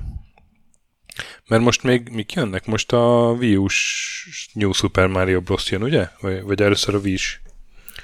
Hát igen, itt, itt, itt igen. ketté válik, mert ugye eddig úgy volt, hogy volt a 2 korszak, és aztán jött a 3D-s korszak, és aztán itt hozták megint vissza a Wii, pontosabban DS-re jött ki a legelső New Super Mario Bros., ami megint 2 volt, de új grafikai stílus, új játékstílus, ugye megint bejött a multiplayer, és egy csomó rohadt jó ötlet van benne, egy csomó fantasztikus pálya, de nálam valahogy nem tudta a régieket megütni, nem tudom ti, hogy vagytok vele. Ebből ugye nagyon sok volt, volt a DSS verzió, aztán igen. a 2006. Wii, igen. Igen, aztán jött még egy DSS verzió, aztán egy Wii U-s verzió. 12-ben a Wii U-s, igen, igen, igen. Uh, és aztán a Super Mario Makerek tulajdonképpen ennek a folytatásai ahol, bizonyos ahol szempontból. kvázi kimaxolták a koncepciót valamilyen értelemben. De hát, áh, tehát az is ilyen Super Mario. Tehát ugye most ez a Super Mario Maker 2 volt idén az egyik switches játék, és nem csak, hogy pályát lehetett tervezni benne, hanem ott single player üzemmódja is, az is katasztrofálisan jó. De neked a New Super mario tetszenek? Ö, nagyon tetszettek, főleg akkor, amikor ki akartam, kimaxoltam őket, és azokat is kimaxoltam. Tehát ott, ott volt az én, tehát ez 2006-ban volt, ugye, és ott volt az életemben az, amikor ezt is, meg a galaxy is elkezdtem nagyon tudatosan megoldani. Tehát mert láttam rajta, hogy ezek olyan játékok, hogy azt hiszem, hogy kevesebb lenne az életem, hogyha nem mennék el a végig. Az előbbi okfejtegetésem forán, hogy, hogy én itt együtt akarok zizegni a fejlesztőknek az adsíkjával, és és ezért azokat is elkezdtem megcsinálni a, a végére, és az összes ismerősömet a halálba kergettem, amikor részletesen elmagyaráztam mindenkinek, hogyha egy ilyen játékot végig akarsz maxolni, akkor milyen szinteket, milyen, milyen feladatokat kell megcsinálnod, hogy az, az úgy létrejöjjön, és akkor tudod ezt, hogy a, a végképernyő az ott előrébb van, és utána, hogy miket lehet kinyitogatni, meg hogy minden pályán miket kell összeszedegetni, tudod, tehát egész részletesen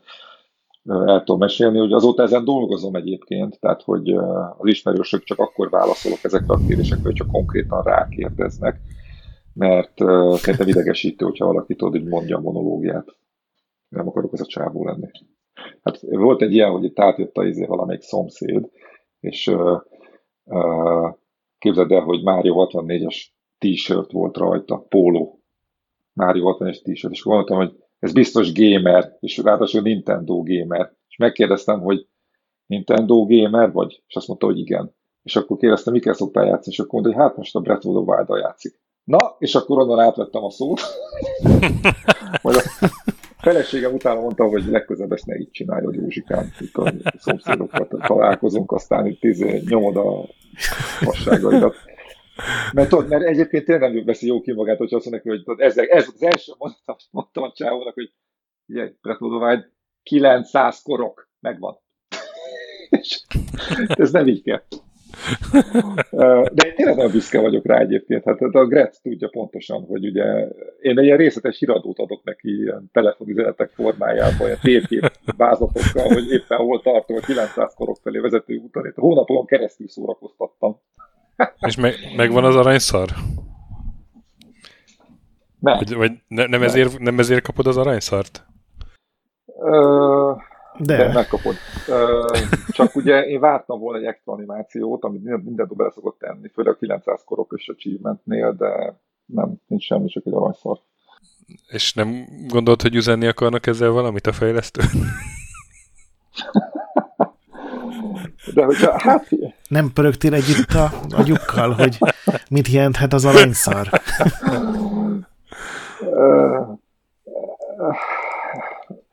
De nem, tényleg, azért nagyra becsülöm a teljesítményt, nem arról van szó, hogy nem. Én, vicces, de hogy... ismertek valakit, aki 900 korokot megcsinált rajtam kívül? De tényleg, ismertek bár? Én nem ismerek senkit. Nem, személyesen nem. nem ismerek. Konkrétan nem ismerek senkit. Ez engem is minősít, nem ismerek sok ember, de, de, de még, még csak tehát ez, ez szerintem egy jó kérdés lett a hallgatóság felé, és hogy akinek van 900 akkor írjon már be, hogy, hogy neki milyen élményt adott ez, vagy egyáltalán honnan, hová jutott el az életben, miért csináltam mi, mi volt a motivációja, ilyen. Hát ugye van egy kedvenc bloggerem, Turian Turist, aki ugye nagy Zelda és, és, és Mario fanatikus, és inkább Zelda specializációjú. Hát ő, ez elképesztő számomra, ő megcsinálta a 900 korokot, de saját magától. Érted? Tehát a faszi koncepcionálisan semmi gájdot nem nézett meg, de le is írja, hogy direkt, mert ő nem szánt, vagy rászánta azt a 6-800 órát, érted? Hát én csak 200 órát szántam rá az életemből. Ő négyszer annyit. És megkereste. Az meg. És, és fölvette a korok, nem átallott neki fölvenni a korokmaszkot, fölvette és megkereste az összeset. És még kiposztolta a blogjára azt is, hogy hogy néz ki a térképe. Bocsánat, itt tértünk a tárgytól, de Uh. Na térjünk vissza. Na, szóval... Most érted, hogy a szegény szomszéd mit érzett? Értem, értem. Ezt, szóval... de, de, de, de, ezt, ahogy mondani szokták, ezzel a problémámmal tisztában vagyok, és dolgozom rajta. Teljesen jó. Engem szórakoztat hozzá. Na, szóval tartozok, hogy... Most is hogy... meg kéne venni, csak ugye neki nincs iPhone-ja. Miért ehhez iPhone kell? Ö, én ott szoktam a sasával, Ja, értem, értem. Na, szóval, hogy bejött ez a két d vonal, ez a New Super Mario Bros., amiből ugye több rész volt, de úgy igazán emlékezetes egyik se, de a Super Mario Makerekkel viszont, viszont az, az meg egy olyan dolog volt, amire egy ami nagyobbat szólt, hogy, hogy na hát most már tervezhet bárki pályát, és az, az behoz brántott olyan embereket ebbe a kultúrába, nem? Akik addig nem voltak benne. Hogy rosszul gondolom? Hát az, hogy nem szólt nagyot, az, az, az most a, az a mi személyes ízlés, Aha. vagy az én személyes ízlésem talán, de 30 milliót adtak el belőle, és ez nem volt hozzá csomagolva semmihez, tehát ez olyan elképesztően mocskos sikeres De most melyikről beszélsz? A... a New Super Mario Bros. Wii. Ez a 2D. Úr, úristen. Ezerszer nagyobbat szólt, mint, mint bármelyik Maker, vagy igazából, mint bármelyik Mario játék. Azta. De miért? Ez Azért, mert végre megint egy kétdés Mario? mert a Mario Kart. Végre megint egy kérdés Mario, és ugye és Wien az ugye a családi Igen. játék konzolja volt, és ugye ez a, az egész New Super Mario Bros. ez úgy indult el, hogy milyen lenne egy megint egy kérdés Mario négyfős móddal, amivel nagyon korán még kísérleteztek, hogy egymásról lehessen át, elugrálni, akár levegőben is, meg egymás lehessen ilyen hozzávágni az ellenfelekhez, meg hogy egymásról lehessen kombózni, csak hát ezt nesen még nem lehetett megcsinálni, mert lehetetlen volt, és itt megcsinálták, és ez a valamiért ilyen családi játék. Nem, nem rossz egyébként, de nekem nem az a bajom, csak valahogy a, a grafikus stílus sem tetszik annyira, és érződik rajta szerintem, hogy nem egyetlen játékosra van kitalálva, egy csomó szint van, ami, ahol kifejezetten hátrány, hogy csak egyedül játszol. behoztak rengeteg uh, konvenciót ezekbe is, meg tudod, megvannak ezek a lila pályát, amik ilyen, ilyen, ilyen méreg folyadékba lehet beleesni, meg tudom én, de... Persze, rengeteg ötlet, meg, meg power up, meg minden volt benne, csak a legtöbb az tényleg úgy volt kitalálva, hogy hárman, négyen ugrándoztok a pályán, és ebből is vannak olyan videók, hogy így leteszed a hajadat, hogy, hogy hogy ugrálnak egymásról ilyen lehetetlen helyekre a karakterek, meg hogy dobálják egymást úgy, hogy, hogy ilyen teljesen cifi módon jussanak át akadályokon. Igen. És de én, én egyedül szeretek ezekkel a platformjátékokkal játszani, ami nyilván az én személyes egyedi problémám, de nekem részben emiatt sem voltak annyira szimpatikusak, de hát teljesen elismerem, hogy ettől még egy világsiker lett, és mondom, hazi 30 millió darabot nagyon kevés játékból adnak el, és ebből pont sikerült. De a félértés véget egyedül is tökéletesen jól lehet ezekkel játszani, de vannak ilyen több játékos üzemmódjai is, amikor a platformot lehet hogy csinálni az egyik, a másik kontrollerrel ilyen platformokat lehet gyártani, és akkor úgy tudsz neki segíteni, meg ilyesmi, de ugyanúgy végig tudod játszani egyedül is ezeket. És, Vég lehet, csak, csak én úgy vettem észre, vagy nekem olyan érzésem volt, hogy egy csomó pálya arra van kitalálva, hogy ott hárman négyen ugráljanak, úgy sokkal gyorsabb, sokkal egyszerűbb, sokkal simábban meg lehet oldani feladatokat. De igen, abban igazad van, tök hogy a Maker az viszont egy az ilyen szempontból sokkal frissebb, sokkal nagyobb ötlet volt, mert ott az ugye egy, egy pályaszerkesztő, és ráadásul úgy volt megcsinálva, hogy lehet keverni a különböző stílusokat, tehát a, a neses, meg a, a Wii stílust is össze tudod valahogy keverni, és mindent megcsináltak minden stílusban, és ebből tudsz aztán ilyen elképesztő pályákat összerakni. Igen, és aztán volt egy második rész ennek tavaly. Igen, az már Switchre, és tele van rohadt jó pályákkal, még akkor is, hogyha valakinek a kreálás maga az nem feltétlenül Igen, de ugye az a szabály, hogy végig kell játszanod a pályát, hogy ki tud publikálni. Igen. Igen, igen, igen. Tök jó igen, igen. Ez, ez egyébként egy zseniális ötlet, hogy nem lehet kirakni ilyen troll baromságokat, és van néhány olyan elképesztő pálya, amit csak így Youtube-on láttam, hogy a faszinak a nem tudom, a 8000 próbálkozásra sikerült a saját maga által készített pályát végigjátszani, és akkor végre meg tudta osztani a világgal. De az meg... Persze azóta se tudta de az senki. mekkora achievement, nem? Tehát, jó, jó, tehát ez, ez, Igen. Ez, hogy a játékok hol tartanak 2020-ban, ez az egész ilyen Twitch-re rakja föl magát a 8000 próbálkozást, és végig lehet követni folyton, tehát semmiféle trükközés nincs benne, és nem az van, hogy van egy titkos kapcsoló, és akkor tudod, el tudsz menni a pálya végéig, és akkor hanem ténylegesen megcsinálja. 8000-szer, és folyamatában látod az egészet, és kirakja, és te is játszhatsz vele. Tehát őrület. Én nem Igen. tudom elképzelni, hogy 2040-ben mi lesz. Mi, mi, tehát ho, hova lehet ezt még fokozni? Már 20 ezerszer fog neki menni a Mario Maker 3-as pályájának. Én nem tudom, belőlem ez az elképesztő kitartás, ez hiányzik egyébként, tehát én ezeket csak ilyen távolságtartással, vegyes csodálattal nézem, hogy ez tényleg egy elképesztő dolog, de én erre sose lennék képes. Hát, Tehát én szerintem a 20 után fölhúznám én, én magam. Másra. Ha, ha arról van szó, hogy a, a Galaxy-ben a Beach volleyball pályát meg kell csinálni a 110 arra még hajlandó vagyok, de de az, hogy ilyen szinten bele zöldüljé valamibe, hát ugye az egyik másik kedvenc YouTube streamerem egy japán faszi, aki csak Breath of the Wild-ot nyom.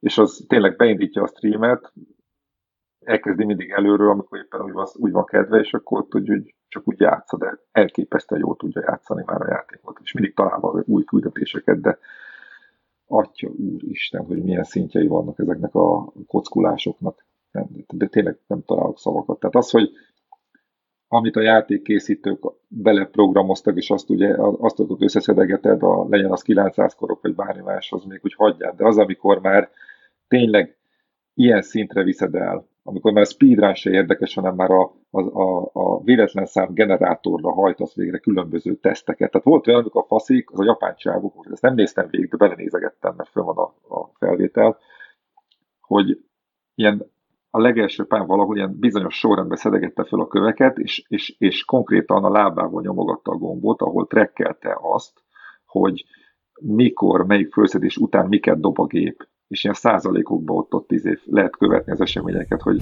hogy, hogy mert ő felrikre akart menni, mert a felrik ahhoz kell, hogy valamit ott tudjon jobban maxolgatni, mit tudom, de tényleg, tényleg hát én komolyan mondom, még bezárod az ablakot, és, és kikapcsolod a számítógépet, hogy még csak véletlenül se gondolkodni ezeken a hülyeségeken.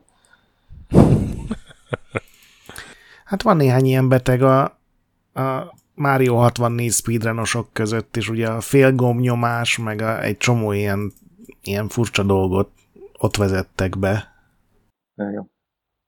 Döbbenet, tehát hátrafelé pattog a csávótól, ez úgy megy végig a pályán, úgyhogy... Igen, hát a Mario 64-ben van az, aki, aki akinek az a saját hopja, hogy a legkevesebb ágomb lenyomással, tehát ugrás, legkevesebb ugrással játsza végig a játékot, és ilyen megdöbbentően kevés ugrás kell ahhoz, hogy a Mario 64-et végigjátsz, mert mindenre trükköket használ, meg kilövi magát, meg begyömöszöli magát a falba, és akkor a fal ugye arrébb löki, és ilyen alig néhány ugrással végigjátsza a Mario 64-et, nyilván nem egyszerre, hanem ilyen több ezer óra után is összevágott dolgokból, de ilyen megdöbbentően sok őrült, ilyen szent őrült van, akik kiválasztanak egy ilyen Igen. játékot, és abba valami újat próbálnak hozni. És ezeket mi nézhetjük, és ezeknek mi fizethetünk a Twitch-en keresztül, támogassuk őket, és ők ezeknek képesek ebből megélni. Tehát ez egy, ez egy létező dolog. Az e-sportnak egy bizonyos speciális nincs szegmensek, nem? Ez, ez van. Hát milyen értelme speciális? Hát, hát úgy, hogy ez nem olyan, hogy ilyen kompetitív sport, hmm. ugye, ami yeah. League of Legends-et játszanak, vagy ilyesmi, hanem, hanem az, hogy Máriót játszik a csávó, és te nézed, mert soha a büdös életben nem akarsz ilyen szinten ez a játékkal foglalkozni. Ez olyan, mint ott YouTube-on megnézel valami régi végigjátszást, csak így belenézegetsz, mert nem akarod fölinstalálni sem, nem is akarod elkezdeni se. De úgy azért jó belenézegetni, hmm. nosztalgiázni egy kicsit, és akkor ezt sem fogod soha megcsinálni, hogy Mario 64 így megtanuljad, de vannak azok az idióták, hogy igen, és szívesen megnézem. És fizetek is érte. 14 ugrással, az most a világrekord a Super Mario 64-re. Ez uh, speedrun.com-on van fenn, vagy merre? Egyébként. Hát ezt most az Wikipédián találtam, de ez az A-button challenge, az ABC, biztosan rátalálsz lesz benne ilyen is, és ezek őrültek. 96 csillagot lehet így végig, így összeszedni. Ez mit jelent, hogy 14 Tehát ez ugrás? már egy olyan, tényleg ez már a specializáció specializáció. 14-szer ugrik a játékban. Minden más csillagot úgy szed össze, hogy valami, valami bugot kihasznál, vagy leesik, Úristen. vagy, vagy hagyja magát odalögdösni, vagy valami. Megtaláltam, ez betegség, tényleg. De szívesen megnézem. Én szerintem több mint 16-szor ugrok, mire bemegyek a kastélyba, így csak a legelején. Nekem a ugrok 16-szor. Na, és akkor 2017-ben Super Mario Odyssey. Arról végül is már beszéltünk egész sokat, nem tudom még. Nem, nem, nem, még, még van egy, még van egy. A Super Mario 3D World, ami oh. ugye a kézikonzolos 3D lennek a de hát, hát így az egész le... tovább De akkor így az egész Land sorozatról akkor akkor mondjál pár szót, mert, mert ugye azokat kihagytuk, a kézi konzolosokat. Ja. Hát ugye az egész a Game Boy-on indult, 89-ben. Igen, a kézi konzolosok a... Igen. És akkor 92-ben volt egy második rész. Igen, és aztán ott nagyon gyorsan kijött ja. két rész. És akkor ez a World a harmadik rész gyakorlatilag? Igen, ezek ugye Hát nem, a harmadik rész az az első Wario Landnek volt az alcíme. Tehát ott az, a, az az első kupac, az a Wario Land alsorozattá morfolódott, és ezek a... Én nagyon szerettem, tehát nekem ez volt az egyik első ilyen igazi Mario élményem ez a Gameboyos, aztán később kiderült, hogy ennek igazából nagyon sok köze nincs a Mariohoz, ez tök más világban játszódik, voltak benne tenger alatt járós, meg ilyen repülőgépes lövöldözős részek, és aztán ezt 3D-esen 2011-ben föltámasztották ezt a nevet, csak már 3D Land lett, és az volt a koncepció, hogy valahogy összehozzák a 2D-s meg a 3D-s játékmenetet, és ezt végül úgy oldották meg, hogy hogy ilyen nagyon szűk pályákon, tehát ilyen 3D-s környezeted van, de nagyon szűk pályákon kell mozogni, tehát tényleg valahol így a ilyen két és fél D-nek is szokták nevezni. Ja, olyasmi, mint a, és ez volt ugye a 3D Land, a 3D Land. Olyasmi, mint a legutóbbi játék? Meg a vagy nem? Uh, annál 3 d tehát azért tudsz Aha. menni jobbra-balra egy kicsit, de nem olyan nagyon sokat. És a 3D World az ennek volt a Wii U-ra átrakott ilyen speckó verziója, ahol már megint a négyfős játékmód volt így egy kicsit előtérbe tolva. Ezekben a játékokban vannak ezek az átlátszó csövek, amik ilyen csomó puzzle adnak lehetőséget, és itt volt ugye az a macskává átalakulás, lehetett bumerángot haigálni, lehetett klónozni a játékosokat, rend, rendkívül sok dologgá lehetett átalakulni. Szerintem a 3D Land meg a, a, a 3D World nagyon aranyos, meg jó játékok, és most nem sokára jön szerintem Switchre ezeknek valamelyiknek. Nem is tudom, melyik fog kijönni. Melyik? Melyik? Hát, mindjárt megnézem. A, a, ez a Bowser's Fury, kiegészítővel a igen, a 3D Land. Igen, a 3D World, tehát a Wii U-s fog kijönni. Igen, azt, azt, azt, meg azt most jelentették be a 35. születésnapi streamben. Nem mondtak még semmi különöset a Fury-ról, de az tény, hogy hogy 2013-as játékot, ugye, amit én kimaxoltam, de úgy is ki lehet maxolni, hogy a négy játszható karakter, a 4 plusz egy játszható karakterrel is végigmész a pályán, és meg, megütöd a, a zászlót, amit a szemétjáték egyébként nyomon tart. Tehát a végén kapsz egy olyan, olyan kimutatást benne, amikor nyomon követheted azt, hogy melyik játszható figurával érintetted meg a zászló uh, rudat a végén és akkor aki ténylegesen true maximalizálást akar végrehajtani, annak sajnos végig kell játszani a játékot az összes karakterrel még egyszer. Ezt nem csináltam már meg, de most megfogom. hogyha megjön a switches változat. Hát kiderül, hogy ki az igazi rajongó. hát, Greta, arról van szó, hogy minden karakter kicsit máshogy kell irányítani, például a Peach-en hosszabbakat tudsz ugrani a gombával, meg ilyen kicsiket, és, hogyha, és tényleg az van, hogyha ezeket a pályákat mind a négyel végigjátszod, akkor a pályának egy új értelmezését fogod kapni. És úgy, hogy kicsit úgy együtt jobban zizekhetsz a készítőkkel, hogyha ezeket úgy végigcsinálod, úgyhogy én nem szerintem ez. Te nagyon szeretsz készítőkkel zizegni. Igen. Akkor megvan a jövő évi programod, mert ez azért így elég hosszú lesz. Hosszú és kemény. Igen. Na. És, és van addig is szórakozás, tehát ott van a Mario 64, a Sunshine, a, a Galaxy, tessék, ragd meg Switch-en. Meg ugye szóba jött ez a születésnap, hát most egy aranyos ajándék ki fog vagy ajándék, hát egy termék novemberben, ugye ez a Game Watch Super Mario Bros. ilyen, Game ilyen kvarcjáték uh, hardwarebe csomagolva, vagy nem tudom, hogy mondjam, vagy külsőségekkel. Így van. Így van. Kort, kortjáték Igen. változott. Meg hát ugye kijött a Super Mario 35, ami ja, ugye... az meg a, ez a Battle Royale. Olyan, mint a Tetris igen, 99. Igen, igen. igen. Annak sok értelmét nem látom őszintén szóval. Hát én is megnéztem, de én sem láttam Tehát, hogy értelmét. Pont, pont, pont, pont így nagyon unalmas tud lenni szerintem egy idő után. Hát az biztos, hogy nem erre volt kitalálva, de legalább csináltak valamit. A 30 évesre egy könyv jött ki, a 25 évesre pedig víre adták ki a, ja. a neses ja, játékokat látszik, egy most oda. rendkívül igénytelen gyűjteményben. Nagyon oda rakják magukat most. Na és hát akkor... igen, mert a Switch az nagyon megy, és szerintem tudják, hogy ebből rengeteg pénzt lehet most leemelni. Persze, persze. Na, Super Mario és most aki végre mondjad az odyssey az első Mario-t, hát... amivel játszottál valaha, és... Nem ez volt az első Mario, amivel játszottam, bocs, de, de ez volt az, ami de így nagyon rátekeredtem, Amivel és nagyon. nagyon elkapott, igen, de valószínűleg szerepe van. Vagy annak is ebben, hogy, hogy uh, már, már az Adél ugye élt akkor, sőt már Rudika is, csak ő még csak pici volt, de az Adél már már tudtunk játszani, és akkor az volt a családi program, hogy apja nehéz részeket, ő meg, ő meg így izé, tudod, ő meg felveszi a holdacskát, amikor én már kibányáztam kb.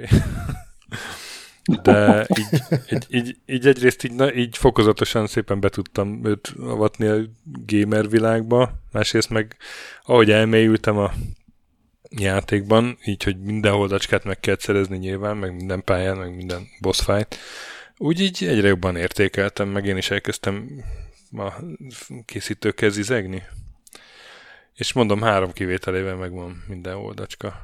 De az a három az, az ilyen reménytelennek tűnik. Hát mert az nem klasszikus platformjáték hát, igazából. Nem. Legalábbis ja, ja, a ugrókötelezés meg a röplabdázás, hanem egy ilyen mini játék. Egy, igen, egy, egy, refle, egy reflex Külön meg kell tanulnod. Igen, külön meg kell tanulnod. Tehát ez olyan, mint a, a én ugye az Zeldákat is maxolgattam, és ott a, a, van ez a Twilight Princess-ben van egy ilyen olyan játék, ahol tudod, mint az a Super Monkey Ball, hogy le kell gurítani, és ilyen gyroszkóppal kell ott irányítgatni a izét. És a 64 pályát beraktak az Isten ferte barmok, és azt is még végigjátszol, tehát kapsz gyakorlatilag egy ilyen gyroszkópos játékot, amit meg kell csinálnod. És én munkában menet minden nap, ilyenkor azt szoktam csinálni, leülök, és akkor elkezdem ott gyroszkópozni, aztán utána valamikor csak összejön. De csak azért, hogy meglegyen az a 100%, amire még a normális achievementeket se raktak bele, tudod. Tehát ezt csak magadnak készíted el, meg hogy elmondhatod másoknak, akiket nem érdekel egyébként, de vagy a, vagy a Wind hogyha tudod, lehet egy ilyen, amikor megtanít kardozni, van egy kis figura, és akkor később visszamehetsz hozzá, és számol, hogy hány ütést tudták kivédeni, és hogyha 999-et megcsinálsz, akkor máshogy fog köszönni neked, akkor mesternek fog szólítani, és én emlékszem, hogy azt is megcsináltam, de valami döbbenetesen sok reggelem ráment arra, hogy összehozzam, és már nagyon idegesítő volt ott, mert akkor képzeld, amikor 782-nél tart, és akkor rontod el. Uh-huh. és akkor kezdted újra. És, és a stratégia sem működik egyébként, mert mindig máshogy kell, és a végén a fickó is azt mondja neked, hogy nem fáj a, a csukló, de akkor azt majdnem tíz év hozzávágtam a kontrollert a földhöz, mert, mert fájt. Ugye? Tehát ez konkrétan eddig elviszik a japánok, de hogyha tehát tényleg úgy éreztem akkor, hogy a, a készítővel együtt egy hullám hosszon vagyok, tudod, tehát így beraktad a 999 ütést, most megcsináltam. És akkor így, tudod, ilyen. Pedig csak trollkodás miatt raktak bele ennyit.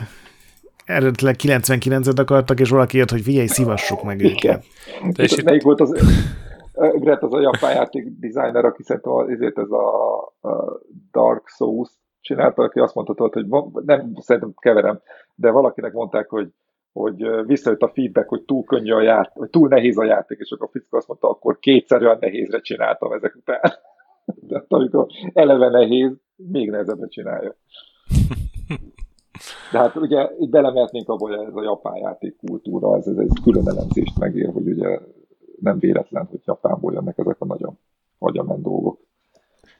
Te Gret, és ennek a, az Odyssey-nek ez a fő fejlesztője, ez a Motokura szám volt, ezt jól látom? Ő a director. Hogy... Ő volt a direktor, igen, ha. igen, igen. Őt látom, hogy a Galaxy 2-ben is ilyen design director volt, meg a Galaxy-ban meg karakter. Igen, ez már az ilyen új Aha. generációs fejleszték. Ugye az Eldának is most már új vezetősége volt, és ezért tudott így megújulni. Egyébként ez a Motokura, ez egy 2000 óta van a cégnél. Igen, motoros ő már. Ilyen nem karakterdesignernél kezdte, és aztán a Galaxy 2 lett designerré.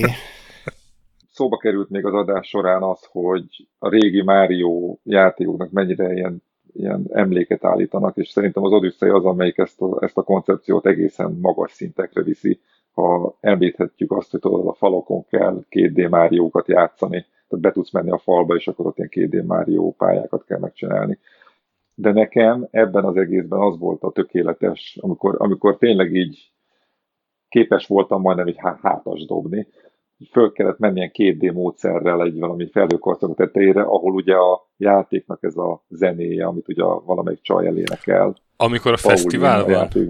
A fesztivál, igen, hogy ott a New York... Metro, met, Metro City. Igen. A fesztivál. Tehát annak föl kell menni a tetejére, és akkor ott Aha. már megy a fesztivál, de még egy körül szaladtatnak ott a szélén, és már látod, hogy valami lesz ebből, és közben már szól a zene, és ahogy haladsz a játékban, és haladsz a pályán, tehát játszanod is kell, és uh-huh. közben zajlanak az események, és úgy építik föl ezt az egészet. Kicsit olyan volt, mint a amikor a Bowser-t kellett irányítani a 3D Landben, és ott a végén emlékszem, hogy meteorit záporban már zenére kell már így gyakorlatilag csinálni, és nem is annyira platformjátékkel játékot játszol már, hanem egy ilyen interaktív audiovizuális élményt kapsz. És az Odyssey-ben is ezt éreztem, hogy van egy baromi jól eltalált fülbemászó szám, mész arra felé játszatnak a 2D platformer izével, és gyakorlatilag ilyen tökéletes emléket állítva annak, amit a Greta műsor elején beszélt, hogy honnan indult ez az egész játék, uh-huh. azt, azt így, így gyakorlatilag úgy prezentálják neked, hogy mindent megértesz, ugye, ez az egész folklór. Igen, az nagyon durva volt az a Donkey Kong visszatekintés tulajdonképpen, igen, vagy tisztelgés. Én, én, én csak azt tudom bárkinek mondani, hogy azonnal próbálja meg ezt végigjátszani, mert egy olyan élményt. Lehet, hogy így, így lelőve a poént már nem olyan izgalmas, de nekem emlékszem, hogy csak így játszottam, és értetjük, hogy ez úgy jött ez a rész, és, és azt mondtam, hogy azt. Igen, mert nem számítasz rá, igen. Ugye nem a végén van, hanem így valahol a játék közepén. Ugye most elspoilereztük. hát, szerintem, De szerintem ez, Igen. szerintem ez nem spoiler, ez, ez tényleg, tényleg végig kell jár. Amikor odaérsz és elkezded játszani, az a lényeg, az élmény, nem, nem az, hogy meglepet, nem a meglepetés faktor a lényeg. Igen, igen, az ilyen elképesztően hatásos. Ahhoz hasonló szerintem csak a Metal Gear Solid 4-ben volt, amikor szintén annak a végén így visszatekint az egész sorozatra, és és így feltűnnek az első, második, harmadik részekből is karakterek, meg jelenetek, meg a zenék is változnak, mindegyik résznek leadják a vezérmotívumát, és az volt még egy ilyen, hogy hogy, hogy igen, ez egy, ez egy nagy sorozat volt, egy hosszú történet, és most elértünk a végére. A Mario az nyilván egy ilyen sokkal vidámabb, bulizós dolog, de szerintem az egy ilyen nagyon, az, az, az egy elképesztően elegáns húzás volt, és szerintem annak köszönhető, hogy a Miyamoto-nak nem volt hozzá közel, mert ő ugye szerintem magának azért nem állított volna ilyen Ez lehet. Ez egy jó emléket, pont, és... hogy valóban ez lehetett itt a mögött. És ugye infónk az nincsen a, arról, hogy mi lesz a következő ilyen nagy Mario játék. Tehát egy Odyssey 2... Nem, arról semmi nincsen. Hát, egy Odyssey 2 magát, bírnék. Azt, azt végig maxolnánk? Uh, megjátszanak. Hát és három teljes éve jelent meg. Most Igen, nézem, hogy lenne. október 27 volt a megjelenése, tehát nem vagyunk egy hétnyire így felvételkor. Ide lenne. Igen. Nem, annyit és talált... három év alatt, hát remélem még Switch-re csinálnak egy játékot. Igen, igen, hát az jó lenne. Tudjuk, hogy, hogy ez a 3D Landet most, hogy a Wii U-sat ki fogják adni, vagy 3D World-et kiadják a Wii U-s változatot, de... Switch-re, és kapsz hozzá még küldetéslemezt is, a Bowser's Fury-t, de ez nem lesz a nagy játék. Tehát, igen, uh, igen, hát ne, ne, a régieket, nagy, ne a régieket remixeljék. Így nekem, van, ezt, ezt most csak azért, tehát hogy mondjam, a Nintendo, az, ahogy nekem mondani szokták a multicégnél, mi komplexen gondolkodunk. A Nintendo komplexen látja ezt a kérdést. Ez azt jelenti, hogy most megkaptuk a három régi játékot Switchre. Ezt most már tudjuk handheld módon bárhonnan játszani, barom jó egyébként, orvosi rendelőben én is szoktam, hogyha ott vagyok. És ezzel az időd, idődet ki tudod tölteni addig, míg jövő tavasszal megjön a Bowser's Fury. Akkor utána megint lesz egy játék a kezedben, és amikor azt játszod, akkor fogják majd bejelenteni ugye a nagy játékot, tehát mire azzal végzel, már ott lesz akkor a nagy játék, ami szerintem egy ilyen három-öt év között valahol bele fog férni az idejükbe, hogy meglegyen, biztos másik team csinálja, nem a Bowser's Fury team csinálja, hanem egy másik team, és lesz nagy Mario játék. Csak ugye a kérdés az, hogy ez ja. Odyssey 2 lesz, vagy pedig csinálnak egy új Máriót. Szerintem én, én kettőre tippelek egyébként, Odyssey 2-re. Hát nagyon remélem. Az lenne logikus, csak ahhoz meg túl sok idő telt el, vagy legalábbis így úgy tűnik, hogy mert ugye ennek még DLC-je sem volt, mint az Zeldának, amivel ott még ráadásul foglalkozni oh. kellett, hanem... Hát miért? Hát volt itt hat éves szünet ugye a Super Mario fősorozatban. Hát igen, csak az akkor mindig tök új koncepció volt, vagy, vagy, vagy legalábbis új motor. Most, hogyha Switch-re csinálnak, akkor... Jó, hát adják ki akkor jövőre, és akkor csak négy éves szünet. Ezt, ez, ez a megoldás. Vagyok. Ez a megoldás. Meg fog jelenni a játék, tehát a Egyébként... nem lesz semmi sem mondva, utána meg szerintem fognak valamit már mondani a következő nagy Mário, és akkor lehet már azt, azt is várni. Az biztos, hogy lesz. És 2000... Hát biztos, hogy lesz új Mário, tehát ez... ez, ez... 2022-ben akkor meg új animációs film lesz. Az Illumination csinálja Mario animációs film, azt láttátok? Igen, a, a Minionos, a Minionos stúdió, azaz. Csap, a Minionos csapat az csinálja. Hát kíváncsi vagyok, na. Hát, de azért, ink- de azért uh, inkább az Odyssey 2-t várom, mint ezt. Uh, nektek mit jelent a Mário sorozat? Mert a, hogy azt nem vártam volna, hogy a stöki felfedi, hogy ő az Odyssey-t azt gyakorlatilag majdnem kimaxolta. Tehát azt nem gondoltam volna, hogy ő képes ennyire belemászni ebbe az egészben. De most már megkérdezem akkor, hogy nektek mit jelent nekem elég sokat jelent ez a sorozat. Nekem tényleg így a platformjátékok egyik csúcsát jelenti. Nekem egyébként azért se fogott meg annyira, mert de ezzel már beszélgetünk Grettel többször, hogy, hogy attól is függ, hogy, hogy milyen, mit szerezte gamerként, mert mi, hol vannak nálad a hangsúlyok, mert én úgy képzelem rólad, hogy te például a, a game design, a, a nem tudom, a a technikai megoldások, meg ilyesmi, az, az, az téged nagyon lenyűgöz, de nekem tök fontos, hogy, hogy a mese, tehát hogy narratív szempontból. Én, én nekem ezért nagy kedvencem például a Psychonauts, ami platformjátéként azért nagyon messze a Mario alatt van, de tök jó mese az, amit elmesél. És valahogy az Odyssey, azt szerintem ezért tetszik nekem jobban, mint a Galaxy, mert a galaxy az van, hogy, hogy ö, oda raknak a rögtön a, ugye a hubba, és aztán mennyi a egy első bolygó végeztével, akkor a második bolygóhoz, stb. És valahogy a, az Odyssey-be ott, ott jobban éreztem azt, hogy jó, hát egy platformjátékban nem lehet ilyen óriási mélységű sztorit visszaadni, vagy akkor az már kevert műfaj lesz valószínűleg, mint a Psychonauts, de, de ott, ott valahogy jobban nekem egybe volt a ilyen narratív szempontból, hogy ugye ott egy esk- esküvőt tervezett a Bowser a hercegnővel, és akkor mindig volt egy minden királyság volt valami, amit elrabolt a, egy tortát az esküvőhöz, meg gyűrűt, meg ilyesmi, és, és nem az volt, hogy egy hábba beleraktak, hanem egy, egy ilyen arány, tehát ilyen aránylag nagy nyitott világok voltak. Ami valamilyen értem, persze azok is hábok, de de mégis kevés, kevésbé tűnt ilyen egymás utáni pályák sorozatának, mint a, mint a Galaxy. Tehát szerintem nekem ezért tetszik jobban, hiába forradalmi volt esetleg a, a Galaxy. Úgyhogy ne, nekem a Mario az, az egy tök jó játék, és az Odyssey-vel lett az, hogy, hogy annál egy kicsit több lett, és, és mondom nekem a gyerekkel teljesen össze kötődik, hogy, hogy az adélt a, a Super Mario Odyssey-vel szoktattam rá a videójátékokra, és, és egy, ilyen, egy ilyen tök alap családi élmény lett ettől. És Gret, nálad hol van? Nekem... Nálam én, én is imádom a narratív játékokat, még akkor is, hogyha szinte semmi játékmenet nincs, de mondjuk a verekedős játékoknál, meg a platformjátékoknál így abszolút nem tud érdekelni igazából a Márióban még egy ilyen tök jó játék is, hogy meddig tudják ezt a non-storit eljátszani, és már tényleg ilyen önparódia, meta elemzésévé fajul néha, ugye főleg az ilyen szatirikusabb alsorozatokban, mint a Paper Mario-k. Hát engem azon, tehát azért a Odyssey-nek nincs olyan narratívája, hogy, tehát ez egy ilyen humoros körítést ad, de azért azt nem nevezném erős narratívának. Ja, én sem hogy... nevezném erősnek, csak ott legalább láttam valami minimális erőfeszítést a Galaxy-ben nem nagyon láttam ott. Uh-huh. Tehát általában tényleg az, hogy erre volták a hercegnőt, mentsed meg. De a Galaxy-ban nem rabolták el a hercegnőt, Vagy de a...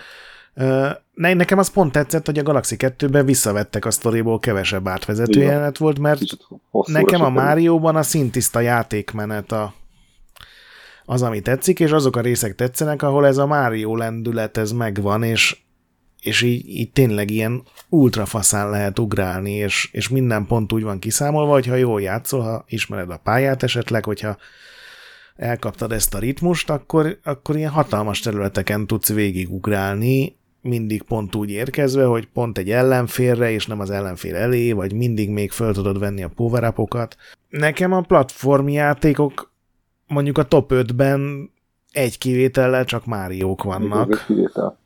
Donkey Kong Tropical Freeze. Ja, hát ugye. Ből az új verzió, Donkey Kong Countryból az. Igen, hát. Az nagyon-nagyon jó. Az is Nintendo-s, ugye nyilván, csak azt nem a Nintendo fejleszti, retro. hanem a legutóbbi részeket a Retro. Az is egy fantasztikus platformjáték.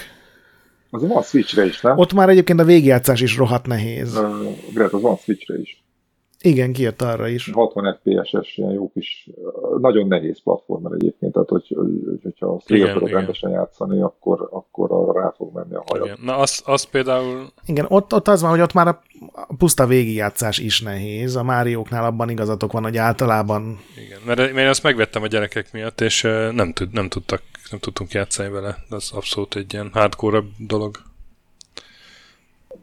Ja, emlékszem már, és a Switchre van egy olyan, amikor uh, bevezettek egy új karaktert, aki nem sérthetetlen, vagy valamilyen izét ott szördeszkázni tud, és akkor uh, pont ezért... Igen, a tüskéken nem sérül, hogyha szakadékba vele ja. is beleeshetsz, csak az ilyen Aha. tüskéken nem sérül. Na de azt ott a kong betűket összerakni, mert ugye úgy kell végcsinálni az egész pályát, hogy a K-O-N-G betűk meglegyenek, meg megtalálni ezeket a kis puzzle darabokat, meg mit tudom én, tehát kimaxolgatni ott a pályákat, amik eleve nehezek, hát na ahhoz kell türelem.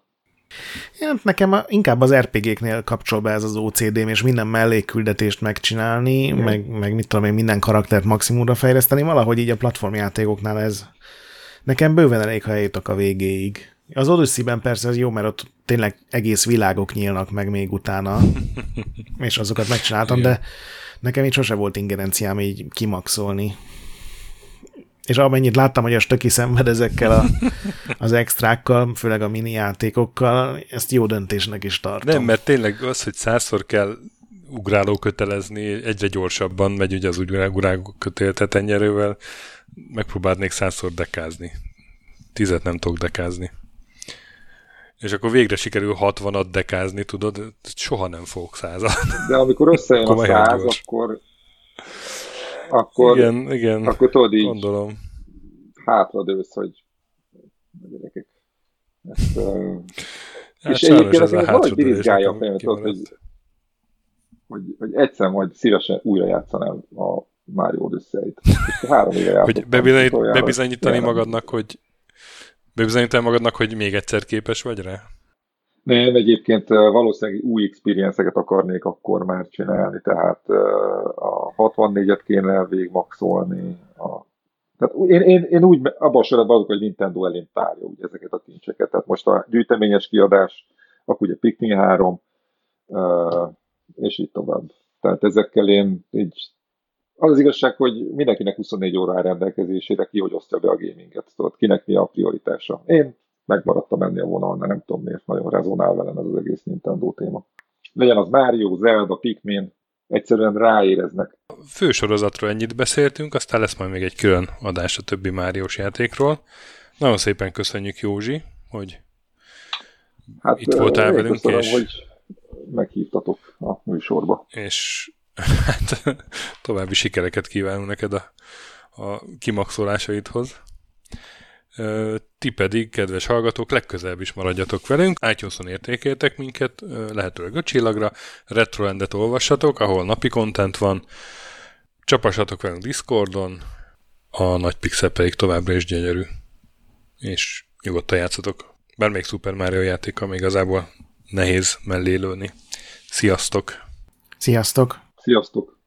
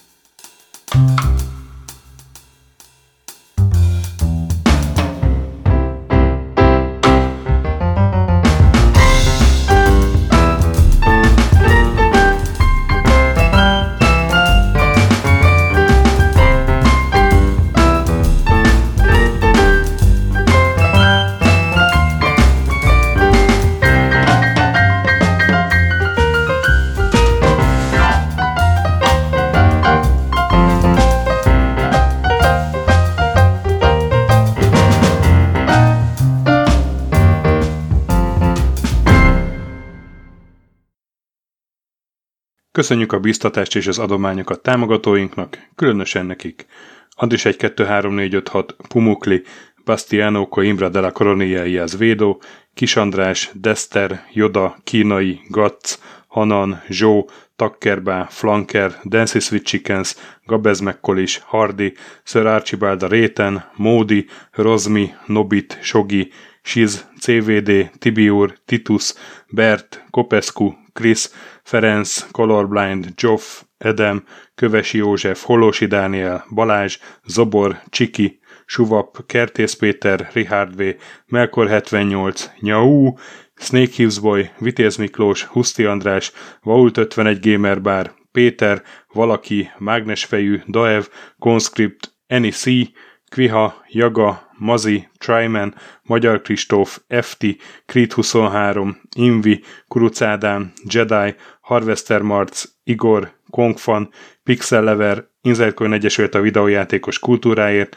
Maz, Mr. Corley, Nagy Gyula, Gergely B., Sakali, Sorel, Naturlecsó, Devencs, Kaktusz, Tom, Jed, Apai Márton, Balcó, Alagiur, Judgebred, László, Kurunci Gábor, Opat, Jani bácsi, Dabrowski Ádám, Gévas, Zabolik, Kákris, Alternisztom, Logan, Hédi, Tomiszt, Att, Gyuri, Lavkoma Makai, Kevin Hun, Zobug, Balog Tamás, Enlászló, Capslock User, Kovács Marcel, Gombos Márk, Valisz, Tomek G, Hekkés Lángos, Szati, Rudimester, Sancho Musax, Elektronikus Bárány, Nand, Valand, Jancsa, Burgerpápa Jani, Arzenik, Deadlock, Csédani, Time Devourer, Hídnyugatra Podcast, Lavko Maruni, Makkos, Esring, Csé, Xlábú, Gusz, Simon Zsolt, Lidérc, Milanovic, Ice Down, Typhoon, Flexus, Zoltanga, Laci bácsi, Dolfi, Omega Red, Gáspár Zsolt, B. Bandor, Polis, Vanderbos parancsnok, Lámaszeme, Lámaszeme, Sötétkék, Totó, éjjel is ez büszkén olvasom be, nem azért mondom, mert ide van írva, de a spektrum jobb, mint a Commodore, Holdkor, Dwarf, Kemi 242, Vasas Gergő, Varjagos és Epic Lever szerepjátékos magas kultúra mindenkinek.